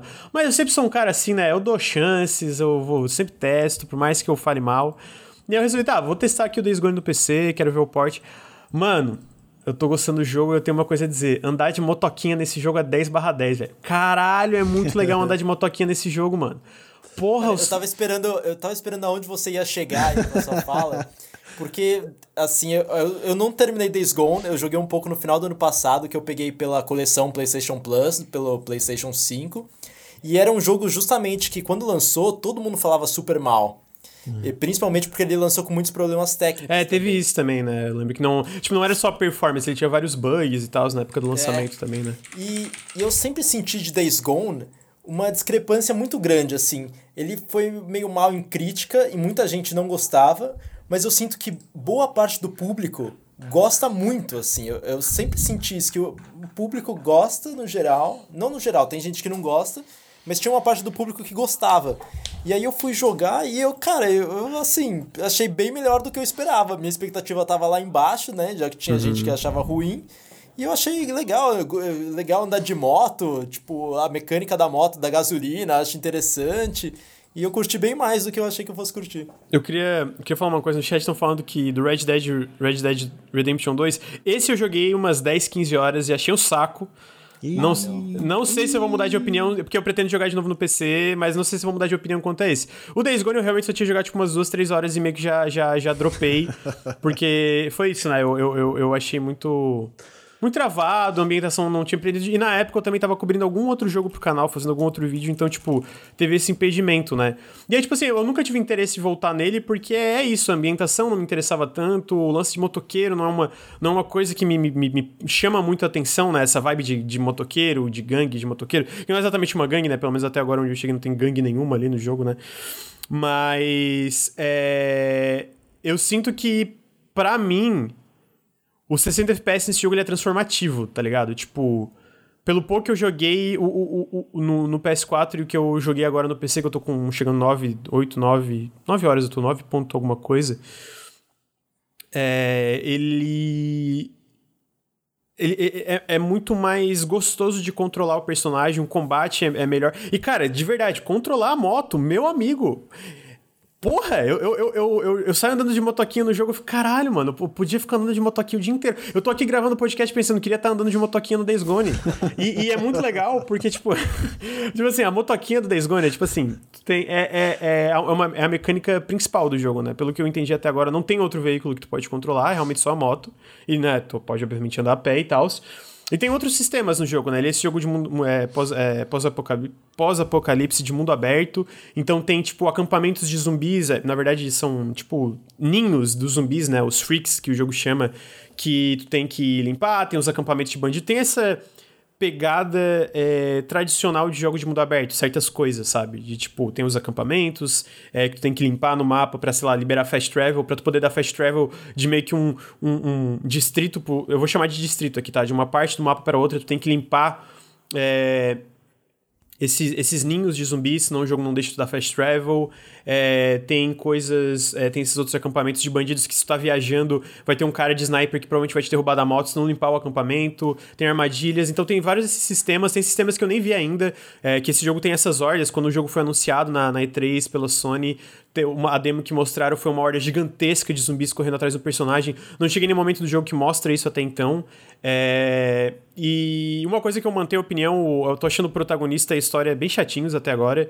É, não sei se melhora ou não, mas tô achando tipo, ai, tá. Eu...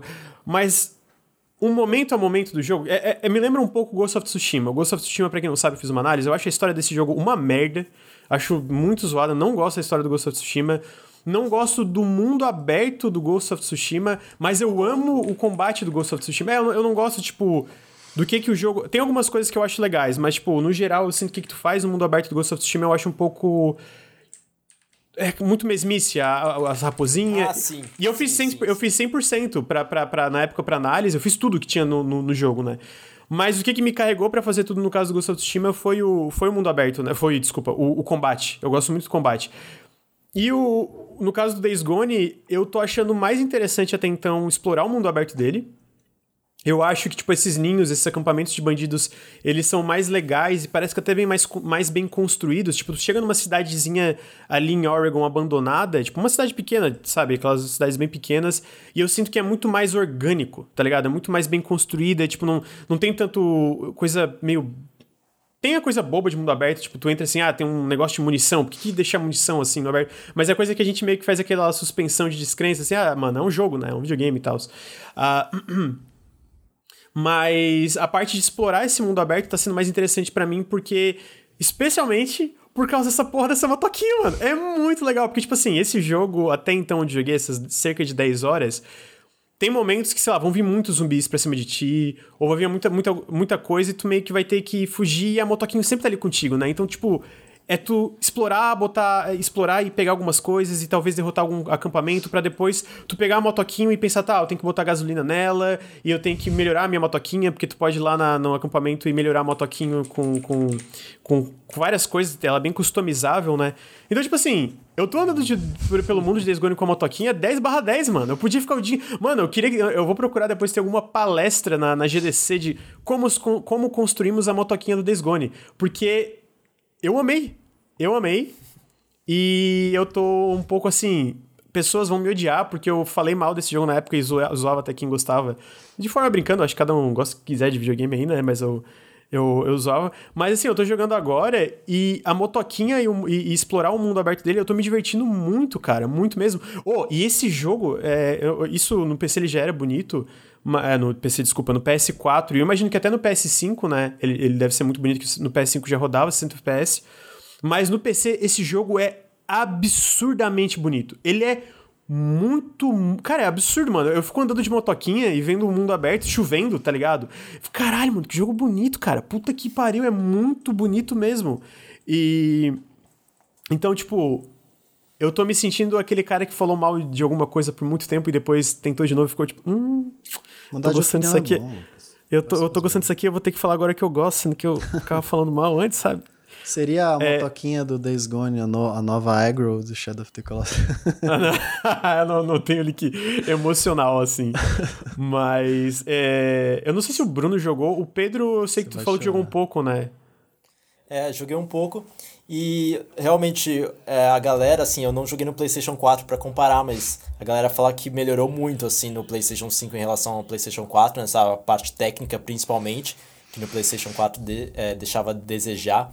E o Days Gone pra mim é um jogo é, pra você jogar meio de boa, assim, fazer. completar o mundinho, justamente essas coisas. Ir lá no acampamento, matar uns monstros, andar com a moto é legal. E realmente eu também concordo que a história ela não é lá essas coisas, é meio bobinha, assim, eu, quando eu joguei, eu tava jogando em live, eu tava jogando bem de boa, assim, de interação com a galera e jogar e lá completando as coisas, andar pelo mundo, sem prestar muita atenção na história mesmo. Uhum. Tava me divertindo mais com ele nessa pegada. Mas agora, você tem que dar outra chance pra Red Dead Redemption 2. Eu vou, eu vou dar, eu vou dar. Eu espero gostar. É, o lance do Red Dead pra mim, tipo, eu acho o mundo incrível daquele jogo. A, a parte do acampamento é muito bem feita. O, o, meu, o meu negócio que me trancava, me travava no jogo eram as missões em si. Era tipo. É não dá, tu vai pro lado, falhou, aí tu, entendeu? É. E aí isso me deixou, me tra transformou o jogo muito cansativo para mim. E... É, isso é aquele design bem antigo, né? É, da Rockstar. Da Rockstar. Mas uma coisa que muita gente não conseguiu jogar é porque ele tem um ritmo muito próprio também, né? Uhum, uhum. Pra ele funcionar, para ele clicar, assim, e fazer sentido, você tem que jogar ele de forma devagar, assim. Ele tem um ritmo uhum. meio próprio. Uhum. Só a introdução é, é 10 horas desse jogo. É, é. isso, tipo... Eu... É foda. Eu, eu, eu, eu é, isso não, não é verdade, mas tipo, eu sinto que jogos, por exemplo, se eles falam assim, ah, tu tem que jogar desse jeito, senão não vai funcionar, não vai dar certo. Tipo, é uma culpa do jogo, tá ligado? Eu devia poder jogar da forma. E, e, não no sentido. É, não no sentido escrachado, né? Tu não vai pegar Days Gone, é, Days Gone, desculpa, Gone Home e jogar que nem CS, né? Porque eu tava vendo, eu tava vendo esses dias um.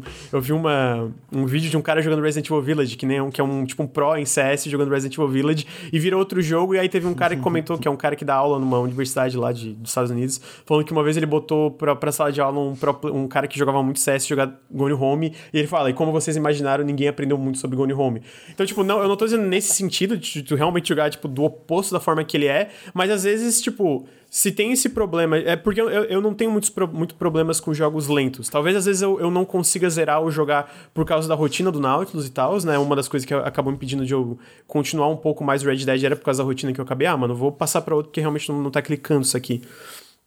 Mas. É, ter essa parada de tipo. Ah, e é isso que eu lanço a Rockstar pra mim. Tu tem que jogar desse jeito as missões. E não é nem só o ritmo, é, as missões tu tem que jogar desse jeito, senão Senão tu não, não vai, não vai progredir. É, isso, pô, isso me irritava, sabe? Isso, tipo, é, pô, mano, às vezes eu só quero olhar o que, que tem aqui do lado porque eu tô achando bonito, tá ligado? Vocês criaram esse mundo espetacular visualmente, eu não posso nem olhar o que vocês criaram. Então, é, tipo, isso me frustrou. Tem que fazer essa diferenciação. Você tá em missão, é a missão. Uhum. E aí a parte de explorar e tal é quando você não tá em missão. Porque, realmente, o mundo aberto dele é fantástico. E é, é muito incrível, assim, o Red Dead nem é a pauta, né, de hoje, mas... Uhum, mas... É, é muito impressionante como parece que eles criaram um mundo independente do jogador. Para mim, isso é o mais fantástico do uhum. Red Dead Redemption 2. É como se, se você não estivesse ali, aquele mundo continuaria existindo, as pessoas continuariam fazendo a rotina delas, os animais continuariam existindo. Para mim, isso é o mais impressionante. E mesmo quando você tá no acampamento, assim, tem uma festa no acampamento. Cara, você você pode estar num lugar e você ouve uma conversa entre dois personagens que você sente que se você tivesse ido ali um pouco pro outro lado, ouvir outras pessoas, você perderia aquele diálogo super legal. Então, uhum. assim, é realmente a sensação que os personagens existem, interagem entre si, independente de você. Entendi. É, é isso até a sua própria interação com esse mundo. Eu acho muito interessante a ideia do gatilho, de você chegar para qualquer NPC, qualquer lugar, uhum. e segurar o gatilho e ter uma interação específica com aquela pessoa que triga alguma coisa aleatória. Cara, é incrível. Do nada você tá no bar brigando com o maluco porque você tava enchendo a cara e ele ficou te enchendo o saco. Tipo, é muito foda, mano. É, é, e às vezes é mesmo uma coisa básica, né? Um cara passando pela estrada, você só dá um oi assim, mas ele fica puto. apenas isso, tipo, você deu oi porque você hum, quis isso. e ele respondeu alguma coisa. É. É, e enfim, é, mas falando de jogo bom. Ah, brincadeira. É, é. mas voltando pro, pro Days Gone, a gente tava falando sobre esse lance de mundo aberto. É, eu tô achando muito mais interessante, por exemplo, explorar o mundo aberto dele do que o do Ghost of Tsushima, que eu acho. Eu acho lindo o, o Ghost of Tsushima. Nossa, eu acho o jogo muito bonito. É um que eu também espero que saia pra PC e eu tenho que jogar a versão de PS5 para ver. Também pra é, não ficar na limitação do PS4, né? Que é um console mais velho e tal, mais antigo. É, mas eu, eu tô achando mais. E é isso que tu falou falou, né? Porque, tipo, eu, eu, eu, das missões principais, eu tô, tipo, muito no começo ainda. Eu devo ter feito a terceira agora. Porque eu tava andando pelo mapa e, e limpando os negocinhos de zumbi e, e, curtindo a vibe de andar de motoquinha e limpando os acampamentos de bandido, em vez de ir progredindo a história. Porque, tipo, a história não. Até agora, não sei, talvez isso melhore mais pra frente, não é o que tava me, me, me prendendo na parada. Era andar de motoquinho, matar zumbi e, e, curtir a vibe do mundo, sabe? Cara, é sério, esse jogo andando de motoquinho e tudo chovendo e tu chegando e parando. e é muito legal porque quando tu, quando tu para, por exemplo, numa cidade infestada de zumbi, ele tem aquele lance de música meio dinâmica, né? Então quando para, a música já muda, dependendo se é tipo de manhã, que os zumbis vão, tá, vão ter poucos zumbis, porque eles estão é, dormindo nos ninhos, ou de noite que vão ter mais zumbis e poucos zumbis, zumbis nos ninhos, né? Então a música muda, fica aquele clima meio eu não, eu não acho que é um jogo assustador, eu não fiquei nem um momento com medo no, no Days Gone, mas é, ele, ele, ele cria um clima tenso. Às vezes não é nem tenso, ele cria um clima de um, uma vibe meio filme de zumbi, sabe? Assim, que eu, que eu, eu, eu, sabe? Tipo, daquela parada de. Ah, tem vários zumbis aqui, eu tenho que dar um jeito. Tipo, é, chegou num ponto nesse mundo que zumbi é uma coisa comum. Os personagens andam de moto, distrai o zumbi. Tipo, não é aquela coisa, meu Deus, zumbi, sabe? Então, mas ainda assim tem aquela tensão, né? Tipo, porra, é um zumbi, ainda tem todo esse problema, tem vírus e qualquer coisa que seja. E eu acho que ele faz isso bem de transmitir isso para quando tu para numa cidade para limpar um ninho, né? Então, basicamente, esse jogo, o, o, o Vinícius comentou, esse jogo, esse jogo de ação como jogo de corrida é muito bom. Mas a parte de andar, a parte de andar de, de motoquinha e explorar, mano, é, é, é, fantástico, cara. Eu, tava, eu tô me divertindo, tipo, muito mesmo, assim, eu não esperava, porque. E aí, de novo, eu acho que o, o 60 FPS é um pouco transformativo para mim, porque a 30 FPS não, não, não clicou assim para mim. Não pegou, tipo, a primeira vez que eu andei de, de moto no jogo ali no, no PS4, não foi uma parada que clicou. A primeira vez que eu peguei a motoquinha no PC ali 60 FPS, que também tem no PS5, jogou 60 FPS, e andei, eu fiquei, cara, isso aqui é, é, é, é, aquele negócio que tu pega no controle um jogo e a primeira coisa que tu faz ali já é gostoso, sabe? Uhum. Então. Essencial. Eu fiquei, ok, deixa eu ver mais. E agora eu tô com quase chegando em 9, 10 horas e, e quero jogar mais que é uma coisa que eu não esperava que eu ia querer. Eu achei que eu ia chegar ali no, no negócio de 10 horas para talvez falar aqui no café ou qualquer coisa e, ah, tá bom, eu tô, tô suave desse jogo, não quero mais. Na verdade, eu, eu, eu, quero jogar mais, eu quero ver mais desse, desse mundo. E, cara, a parte visual, a construção é, é, visual desse mundo é muito legal, sabe? Tipo, é muito.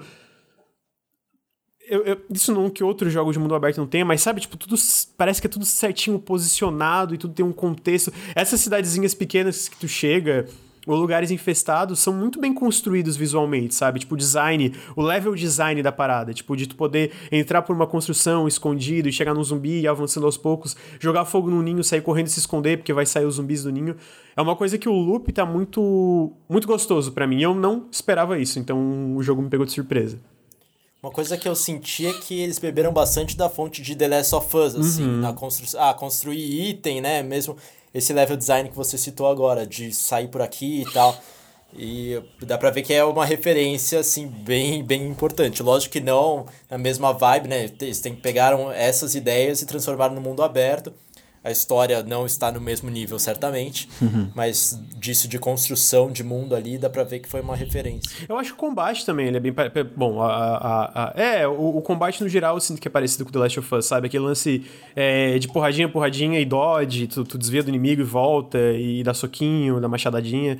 Então, tipo, eu, eu sinto que até isso é um pouco claramente bebe da, da fonte de The Last of Us, o que eu não acho ruim, porque eu, eu, pessoalmente adoro o combate de The Last of Us 2, por exemplo, sabe? E até do The Last of Us 1 eu, eu, eu gosto num nível menor assim, mas eu acho que tinha uns fundamentos ali para tu fazer um jogo dessa vibe que tinha um combate divertido. Então, eu tô gostando de Days Gone, eu tô gostando de Days Gone, eu não esperava, e principalmente a, a a culpada principal de eu estar gostando de Days Gone é a motoquinha. A motoquinha, cara.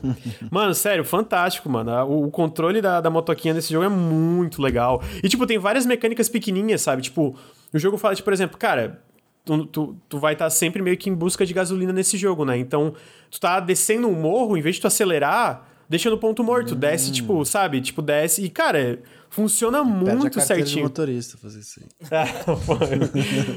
é, então... E tem também as melhorias, né? Você Sim. consegue melhorando a moto, aumenta o tanque de gasolina, aumenta não sei o que, aumenta o, ni o, nitro. Sim, exatamente. E tem pontos ainda que eu vi que, pelo que eu vi que, tipo, tu vai ter que ter a moto melhor para alcançar, sabe? De, de sites de pesquisa da Nero. A Nero é a organização do jogo que tava tentando combater os zumbis ali, etc, né? Então, tipo, eu sinto que eles transformaram a motoquinha num, num, numa das coisas principais do jogo, né? Tipo, de ter muito upgrade, de ela ser essencial em todas as missões, de ela ser essencial no momento a momento, porque ainda falei, às vezes eu tô ali numa, meio que numa cidade vendo esse negócio de ninho, e, mano, do nada, de algum lugar, sai, tipo, 50 zumbi. Eu tenho meteu o pé, sair correndo. Então, tipo, eu pego a motoquinha e saio no pau, o zumbi vindo atrás de mim, e eu na motoquinha, e.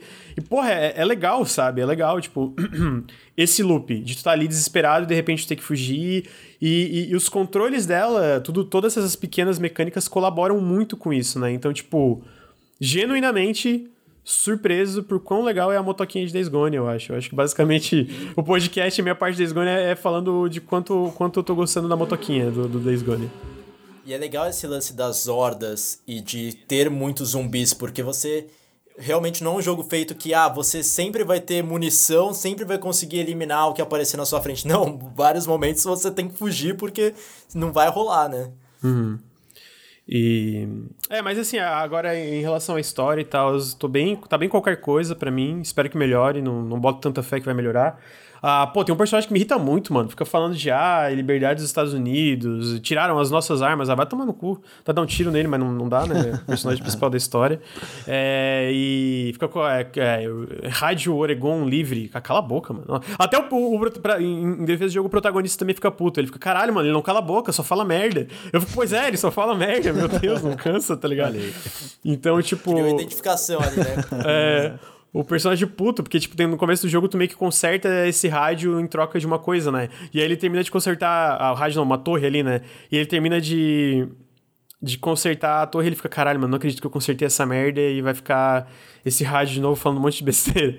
Então, tem isso. Então, tipo, a história eu tô meio qualquer coisa, mas o jogo em si, a parte de jogar o Days Gone eu tô achando muito legal, sabe? cara, de verdade, de verdade, muito bonito. Cara, muito bonito. Ah, assumindo o espírito Ricardo, graficista aqui. Mano, é de cair o queixo. Tem umas partes assim, tipo, é que nem eu falei, tá andando pelo mapa com a chuva. Esse jogo, nesse jogo chove muito, né? Cara, é um baita climão e é muito lindo, cara. Caralho, eu ficava tipo, porra. E o jogo. Ah, tá. E, e é importante falar, né? Eu tô jogando no PC. O porte de PC, diferente do Horizon, que foi no lançamento foi um desastre e ainda hoje não é tão bom. Cara, excelente. O porte de PC tá muito bom. Eu tô jogando com tudo no talo a 1080p. Mano, 60 FPS cravado, tipo, não, não tem queda. Pra, mentira, não tô com tudo no talo. Tem uma opção que é de.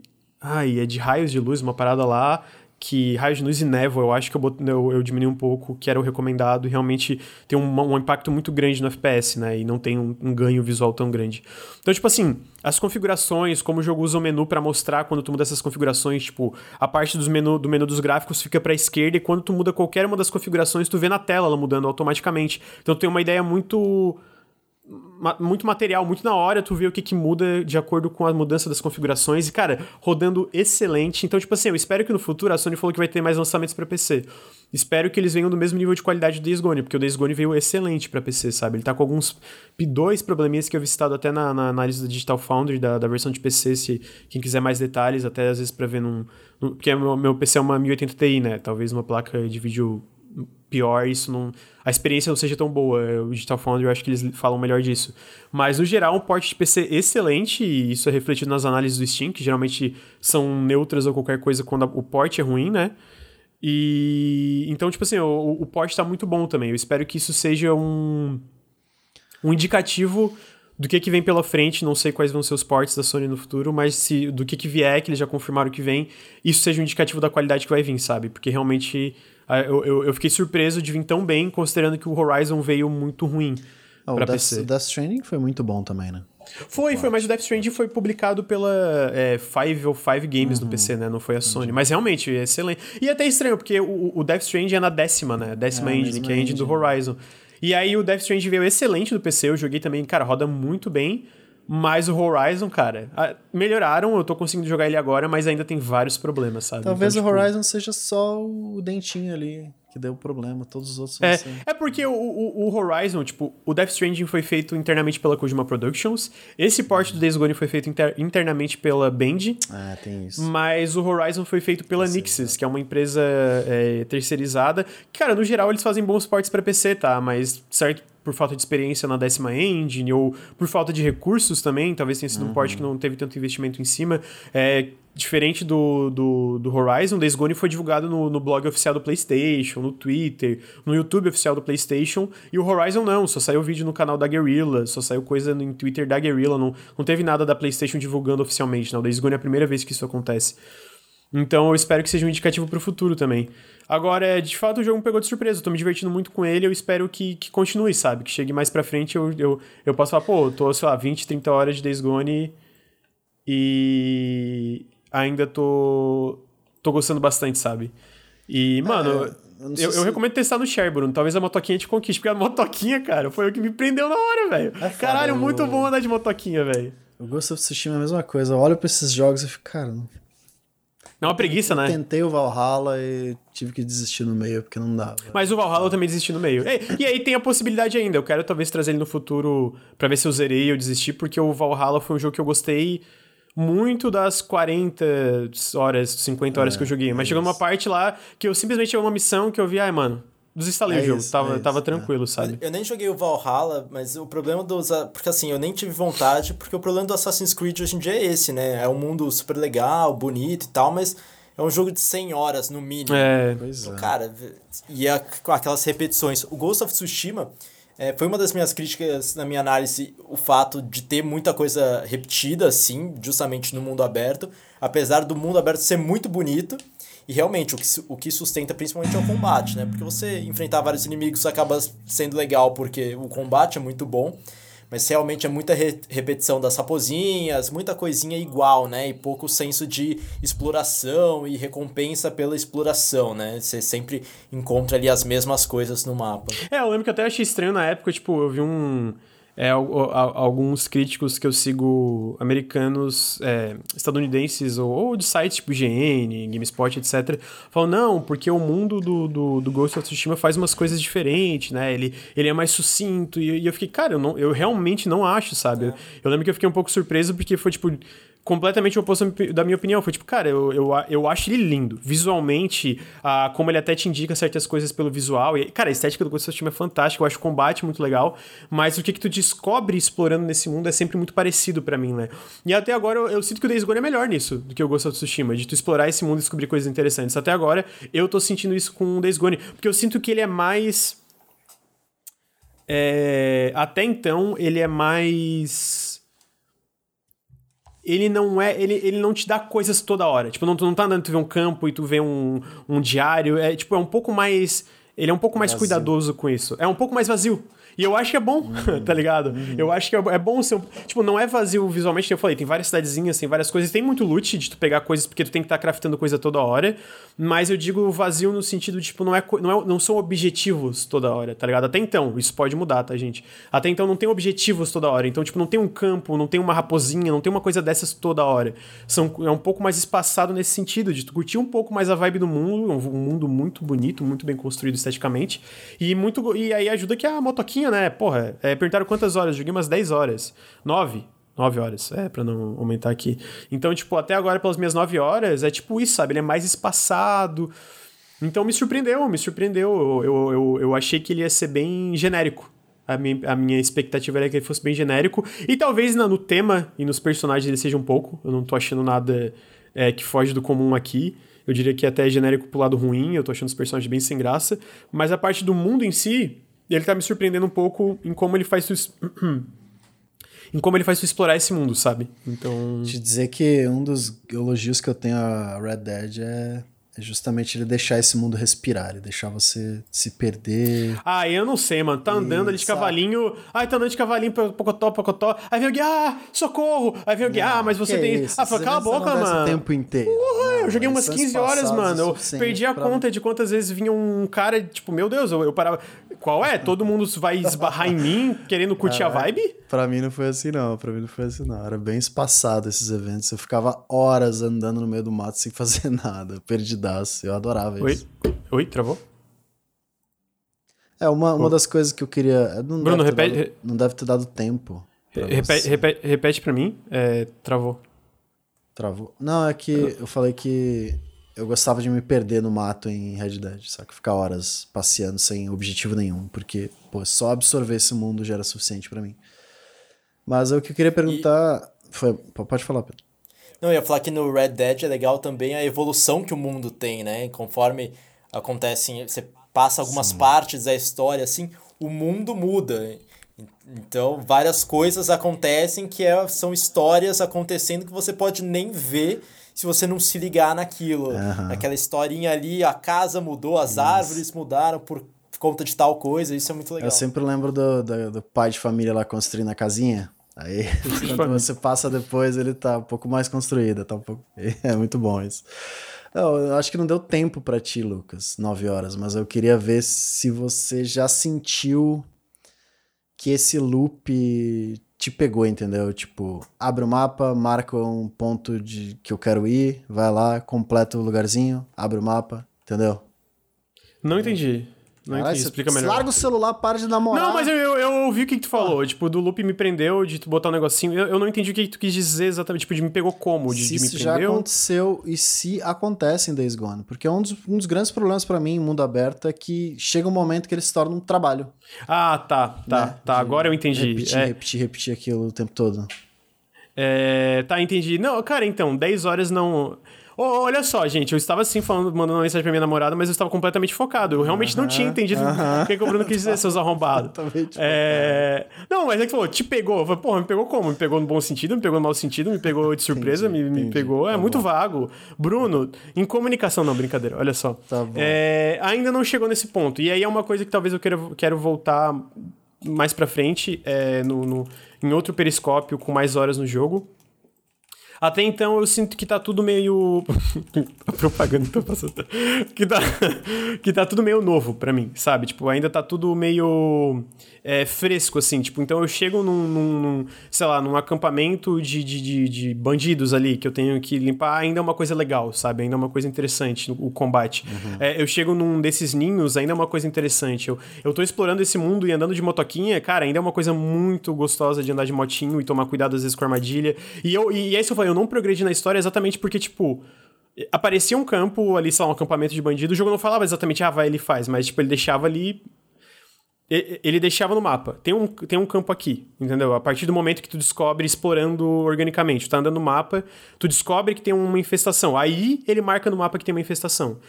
E a, é, pelo menos até então foi assim, né? E aí às vezes eu não, não, não, limpava, às vezes eu ia, continuava explorando e tava fazendo o que tava fazendo e voltava depois. Às vezes eu limpava um pedaço e, cara, ferrou, vou ter que fugir de moto e voltava depois. Então ainda tá uma parada orgânica, ainda tá uma parada que não tá.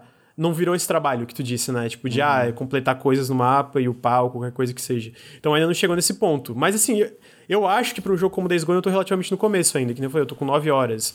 É, eu imagino que ele é um jogo bem mais longo, né? Então. O Ghost talvez of Tsushima chega nesse ponto?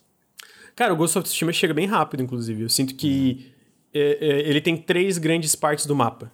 É, tem, tipo, ele libera, tu, tu, completa a primeira parte, libera a segunda, tu completa a segunda, libera a terceira. Eu sinto que o, é, o que que tu vê ali é muito similar da primeira, segunda e terceira. Então, tipo, quando tu finaliza a primeira área e tu vai pra segunda, eu sinto que pelo menos no hum. hard que eu joguei, o, o, o, grau de desafio no combate acompanha, então ainda fica muito legal o combate.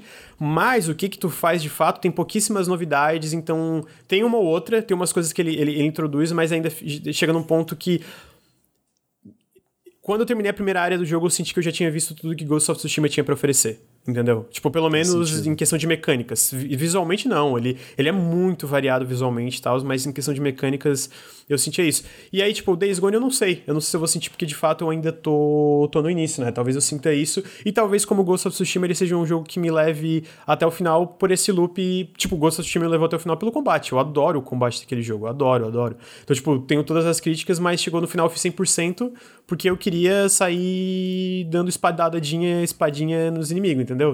Tá uhum. tudo diminutivo hoje. é, então, talvez o Days Gone seja um caso que, no final, isso que me carregue, ainda é cedo pra eu, pra eu afirmar. Mas o que eu posso afirmar é que ele me surpreendeu. Motoquinha Cara, a motoquinha, Bruno, de verdade. Bruno, pega a motoquinha. Pega a motoquinha, Bruno. Pode a motoquinha. Deixar, deixar. Baixa e anda de motoquinha só pra ver, cara. Porque é top andar de moto. Mano, é, eu, eu acho que ajuda o fato de eles só ter. Eles não ter que pensar em outros veículos e só a motoquinha. Bom, a motoquinha eles fizeram muito bem. acho que era a intenção, né? De ser um é. personagem, de certa forma, de você se importar uhum. com a motoquinha e tal. Então, é normal que ela seja boa de jogar. Ah, não é, sei. De ter relação com a história do personagem e tal, por mais que a história não seja grande coisa, o personagem é o motoqueiro, né? Uhum, a moto uhum. é tudo para ele, assim. E o, o Ghost of Tsushima, assim, de fato, é, menos seria mais, assim, porque o que eu senti uma coisa dele, ele tem algumas missões secundárias muito legais, principalmente os contos míticos, que vai lá um cara, te conta sobre uma, uma lenda e não sei o que, aí você uhum. vai lá e é uma missão super legal, super bem estruturada, você pega uma espada de fogo, pega não sei o que, pega alguma coisa nova, e se a média, assim, e é, só que tem muita coisa igual, as raposinhas e tal. Se você tirasse um pouco disso, a média das missões secundárias seria melhor, né? Uhum. Você filtrasse mais, deixasse as que são muito boas. Só que deu a impressão que eles colocaram tudo. Ah, coloca tudo que eles pensaram, coloca aí. Não teve. Faltou um filtro ali que deixaria mais interessante. É, eu, eu acho que para mim a, a questão de, de se os mundos abertos que a gente explorasse fossem um pouco mais vazios, as coisas que tu encontra teriam. Eh, vazios eu não digo visualmente, não digo de coisa que tu pode interpretar do que, que aconteceu pelo visual, pelo que tu tá explorando, mas eu digo vazio de objetivos, né? Se eles fossem um pouco mais vazios, eu acho que os objetivos teriam um pouco mais de significado, né? E Falta então. essa galera aí ir na escola UEDA de game é, design. Pois é. Então eu sinto. É, o Breath of the Wild também, né? Uhum. Tipo, Breath of the Wild, a exploração por, explorar, por explorar é a recompensa. Sim. Muitas vezes, né? Você descobrir, você explora sem saber o que você vai achar e você acha coisas legais. E falta isso. E assim, o Ghost of Tsushima acabou sendo parecido nesse sentido com o Infamous Second Son, né? Esse eu não joguei. evoluíram essa parte ali. Uhum. também é o mundo aberto, que ah, é super legal. Lógico que o Ghost of Tsushima evolui visualmente principalmente, mas no combate também. Mas ele também era um mundo aberto com essas coisinhas de mundo aberto para fazer além do que você gostaria. Uhum. É, o. Eu, eu sinto que citou Breath of the Wild, eu acho interessante, porque eu, eu acho que o Breath of the Wild, na verdade, ele tem muita coisa para fazer, ele tem vários objetivos, só que, diferente de muitos desses jogos, ele não faz questão em falar para tu fazer. Ele só, tem uma coisa aí, faz. Tipo, eu, eu, sinto que uma coisa como Ghost of Tsushima, especialmente Assassin's Creed, que a gente tá falando Valhalla, ele, ele tá toda hora meio que apontando, né? Tipo, olha só e tal, tal, tal. E sinceramente, vocês falaram, pelas minhas 15 horas de Red Dead, eu senti isso um pouco até no Red Dead, tipo, de coisas o tempo todo meio que aparecendo à frente. Talvez eu tinha, tenha tido uma, um, um de, tipo, caminhos diferentes que isso apareceu mais constantemente. E então eu sinto que, tipo, o que, que o Breath of the Wild acerta tanto é que mesmo tendo bastante coisa, ele não, não faz questão em te dizer para fazer nada dela, nenhuma, nenhuma dessas coisas, né? Tipo, ah, tem, uma, tem um dragão voando pelo mundo. E é isso aí, tem um dragão voando Você pelo mundo. Um dragão voando é, e aí mundo, isso, né?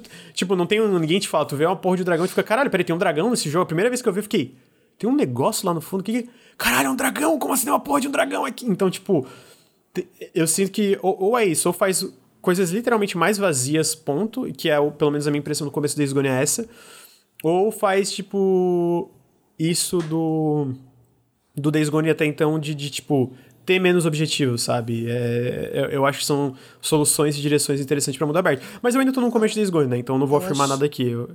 Diga. Eu acho que o Death Stranding é um bom exemplo de. É verdade. De é deixar verdade. um caminho livre, né? Cara, eu tenho, você tem um objetivo e é isso.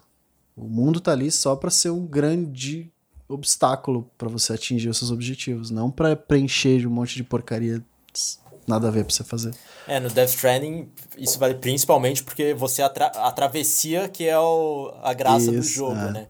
No Breath, no Breath of the Wild tem um outro exemplo, que foi quando eu encontrei um cavalo gigante, assim. E eu nem tinha pego essa missão. Então eu tava explorando, encontrei um cavalo gigante, falei, meu Deus, o que, que é isso? Fui lá, lacei ele e falei, nossa, fantástico. Aí depois fui descobrir que tinha um carinha que queria encontrar esse cavalo gigante e tal. Uhum. Então é isso também, né? Não é assim, ah, o cavalo não aparece, você tem que falar com o cara, ele vai te é, mostrar uma uhum. área onde o cavalo fica, aí você encontra.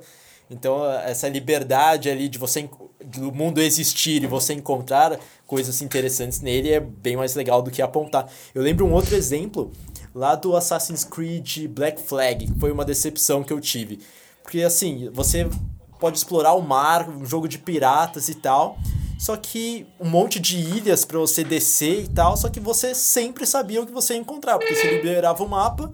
Aí o mapa já te mostrava ter... tudo, né? É, Aí você já sabe que você vai andar até que a ilha vai ter um, um item lá, sei lá o que. Uhum. Aí você vai, desce, volta pro bar. Então isso foi uma decepção quando eu joguei o Black Flags, que eu senti que eu queria ter mais essa recompensa da exploração, de ir para uma ilha, não saber o que eu ia encontrar e coisas desse tipo. Uhum.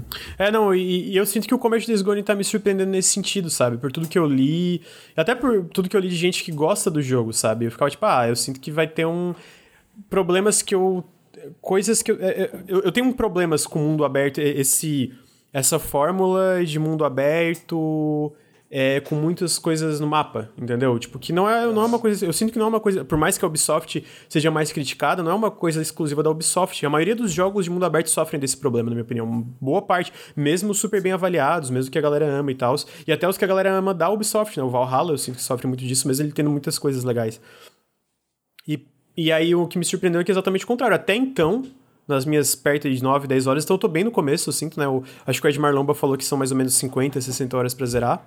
É, até então ele não tá tão nisso, e isso eu gostei bastante, sabe? Ele tá. ele tá mais cuidadoso com o que, que ele bota no caminho.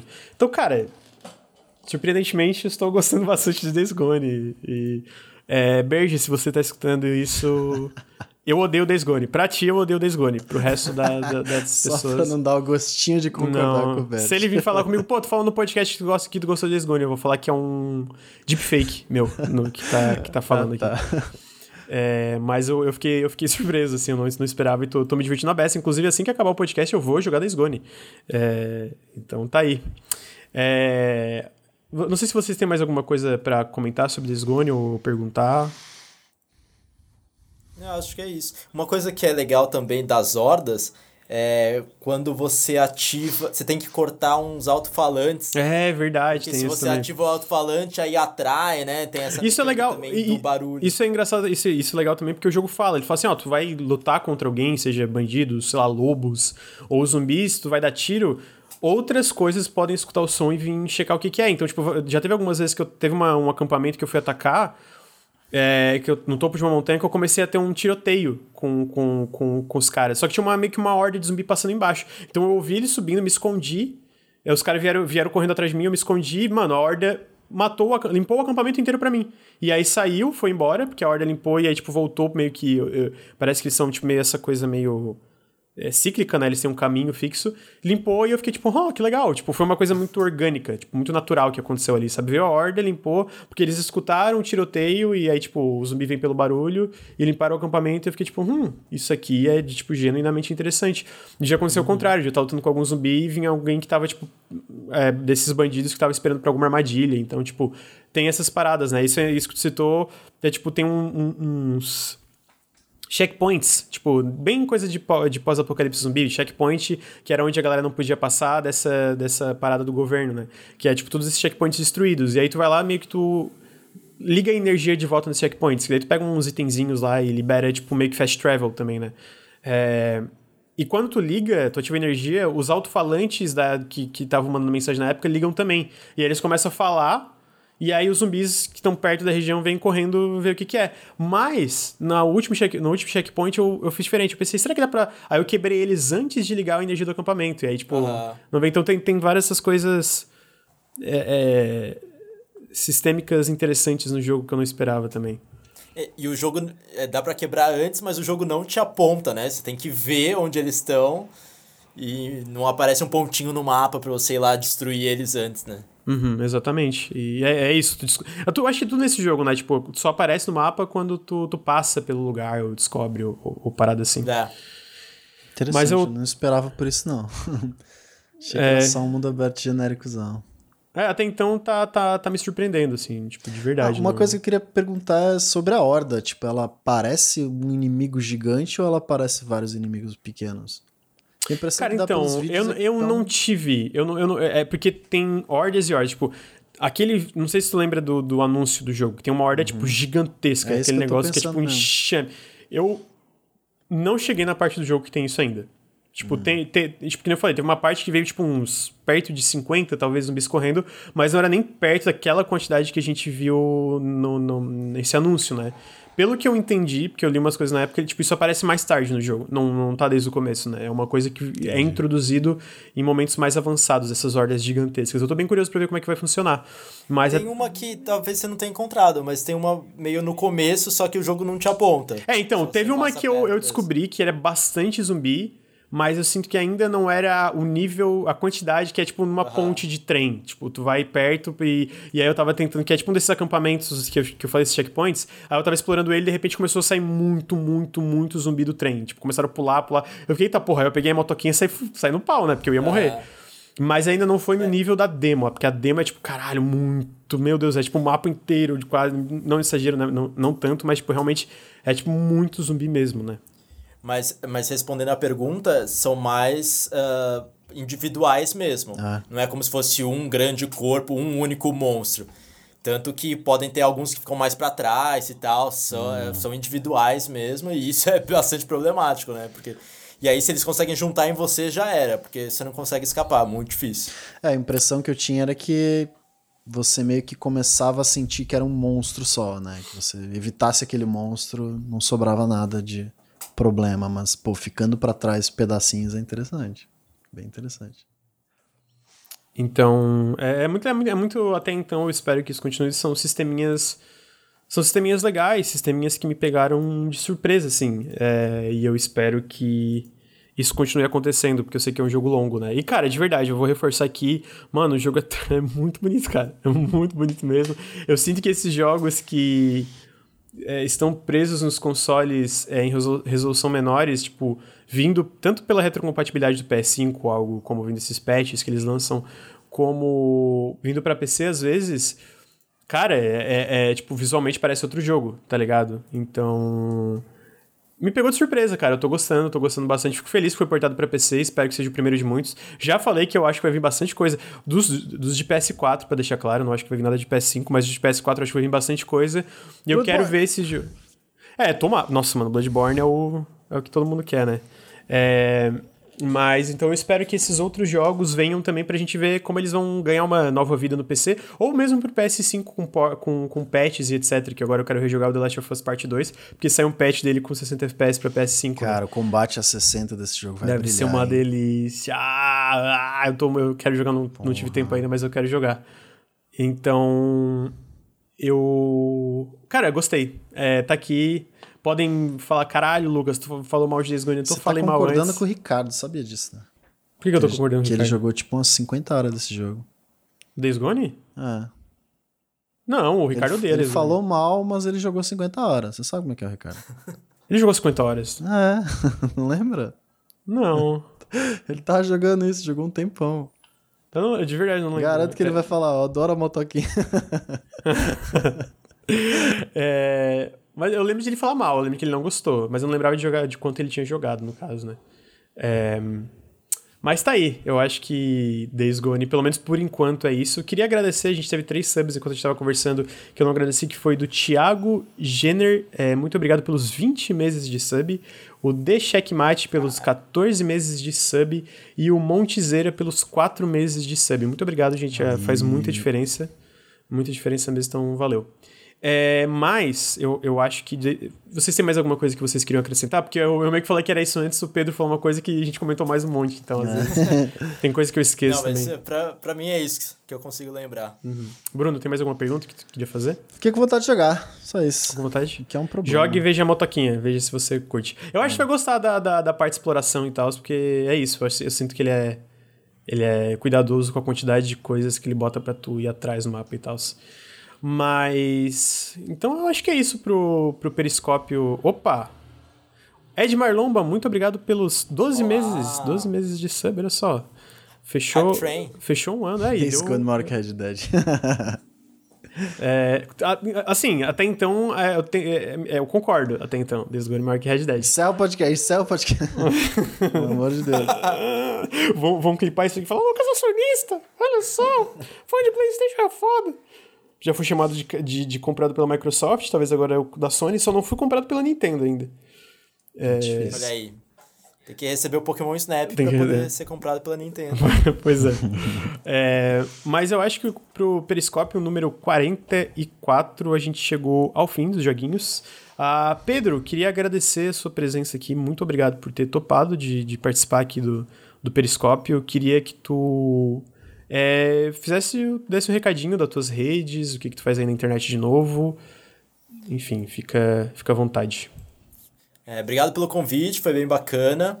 E bom, quem quiser me seguir, eu tô, vou mandar uma mensagem aí no chat, PS Pedro ao vivo. Ah, vocês mandaram aí todos os links. É, tem um comum. comum então, me, vou mandar aí, me sigam. é, eu produzo conteúdo principalmente. O meu vídeo mais famoso, assim, eu produzo guias também. O meu guia de The Last of Us Parte 2 é, ficou bem famoso no, no YouTube, todos os colecionáveis e tal. Tô um pouquinho mais afastado esse ano, com mais calma, mas faço lives aqui na Twitch, PS Pedro ao vivo, tô lá no Twitter PS Pedro e no YouTube, é, aliás, no Twitter PCarota e no YouTube PS Pedro. E é isso, obrigado pelo convite. É... Valeu. Bruno Tessaro, o que, que você faz na internet aí? É um negócio de Nautilus aí, é isso aí, Lucas. É isso aí? Não é quer fotos das redes sociais, nada? É o mesmo que a tua, mas fala aí. Exceto é o pessoal. Não, as ah, tuas redes é sociais é... O resto é tudo Nautilus. Aí você fala aí. Nautilus é contigo. Ah, o Nautilus é comigo. Olha, tá vendo, né, gente? Tá vendo você, essa merda, como é que funciona. É... Gente, queria agradecer aí todo mundo que tava na, na, na, na live aí. Obrigado por todo mundo que compareceu. Obrigado para quem está escutando no feed também. Ah, pra, queria relembrar que o Nautilus é financiado coletivamente, então... Ah, queria só falar uma coisa. Perguntaram do Café com Videogame se ele vai pro feed. Ele vai. Ah, o 38 e o 39 vão. O 37 não vai pro feed, mas esse final de semana a gente deve postar os que estão atrasados para normalizar pro, pro episódio de segunda não tá tão atrasado. Então a gente vai lançar os episódios que faltam, tirando o 37. Enfim, é, lembrando que se vocês curtem os podcasts, as lives, etc., considerem apoiar em apoia.se barra Nautilus ou picpay.me barra canal Nautilus. Se vocês quiserem saber todas as redes e etc., vão em nautiluslink.com, que agora a gente tem um site. Então vocês podem visitar o site que lá tem todas as informações é, aglomeradas ali em um lugar só. Ah, então, se vocês estão ouvindo a gente no podcast, fica aqui o meu convite para vir em twitch.tv barra nautiluslink. A gente faz live basicamente todos os dias. Segunda-feira, às 9h30 da manhã, tem o Café com Videogames. E quinta-feira, às 8 horas da noite, tem o Periscópio, que é o que vocês estão escutando. Então a gente sempre faz ao vivo. Fica o convite para seguir. E também fica o convite, se vocês estão vendo ao vivo ou escutando, vir aqui dar um sub. Os subs fazem muita diferença pro canal, é, especialmente monetária, tá dando um, uma baita uma baita de uma diferença, então fica o meu apelo para se vocês curtem o nosso conteúdo, considerem apoiar financeiramente para a gente continuar existindo aí na, nas internets. Fora isso, é, muito obrigado é, todo mundo, obrigado Pedro, obrigado Bruno e até semana que vem. Tchau, tchau. Valeu. Valeu.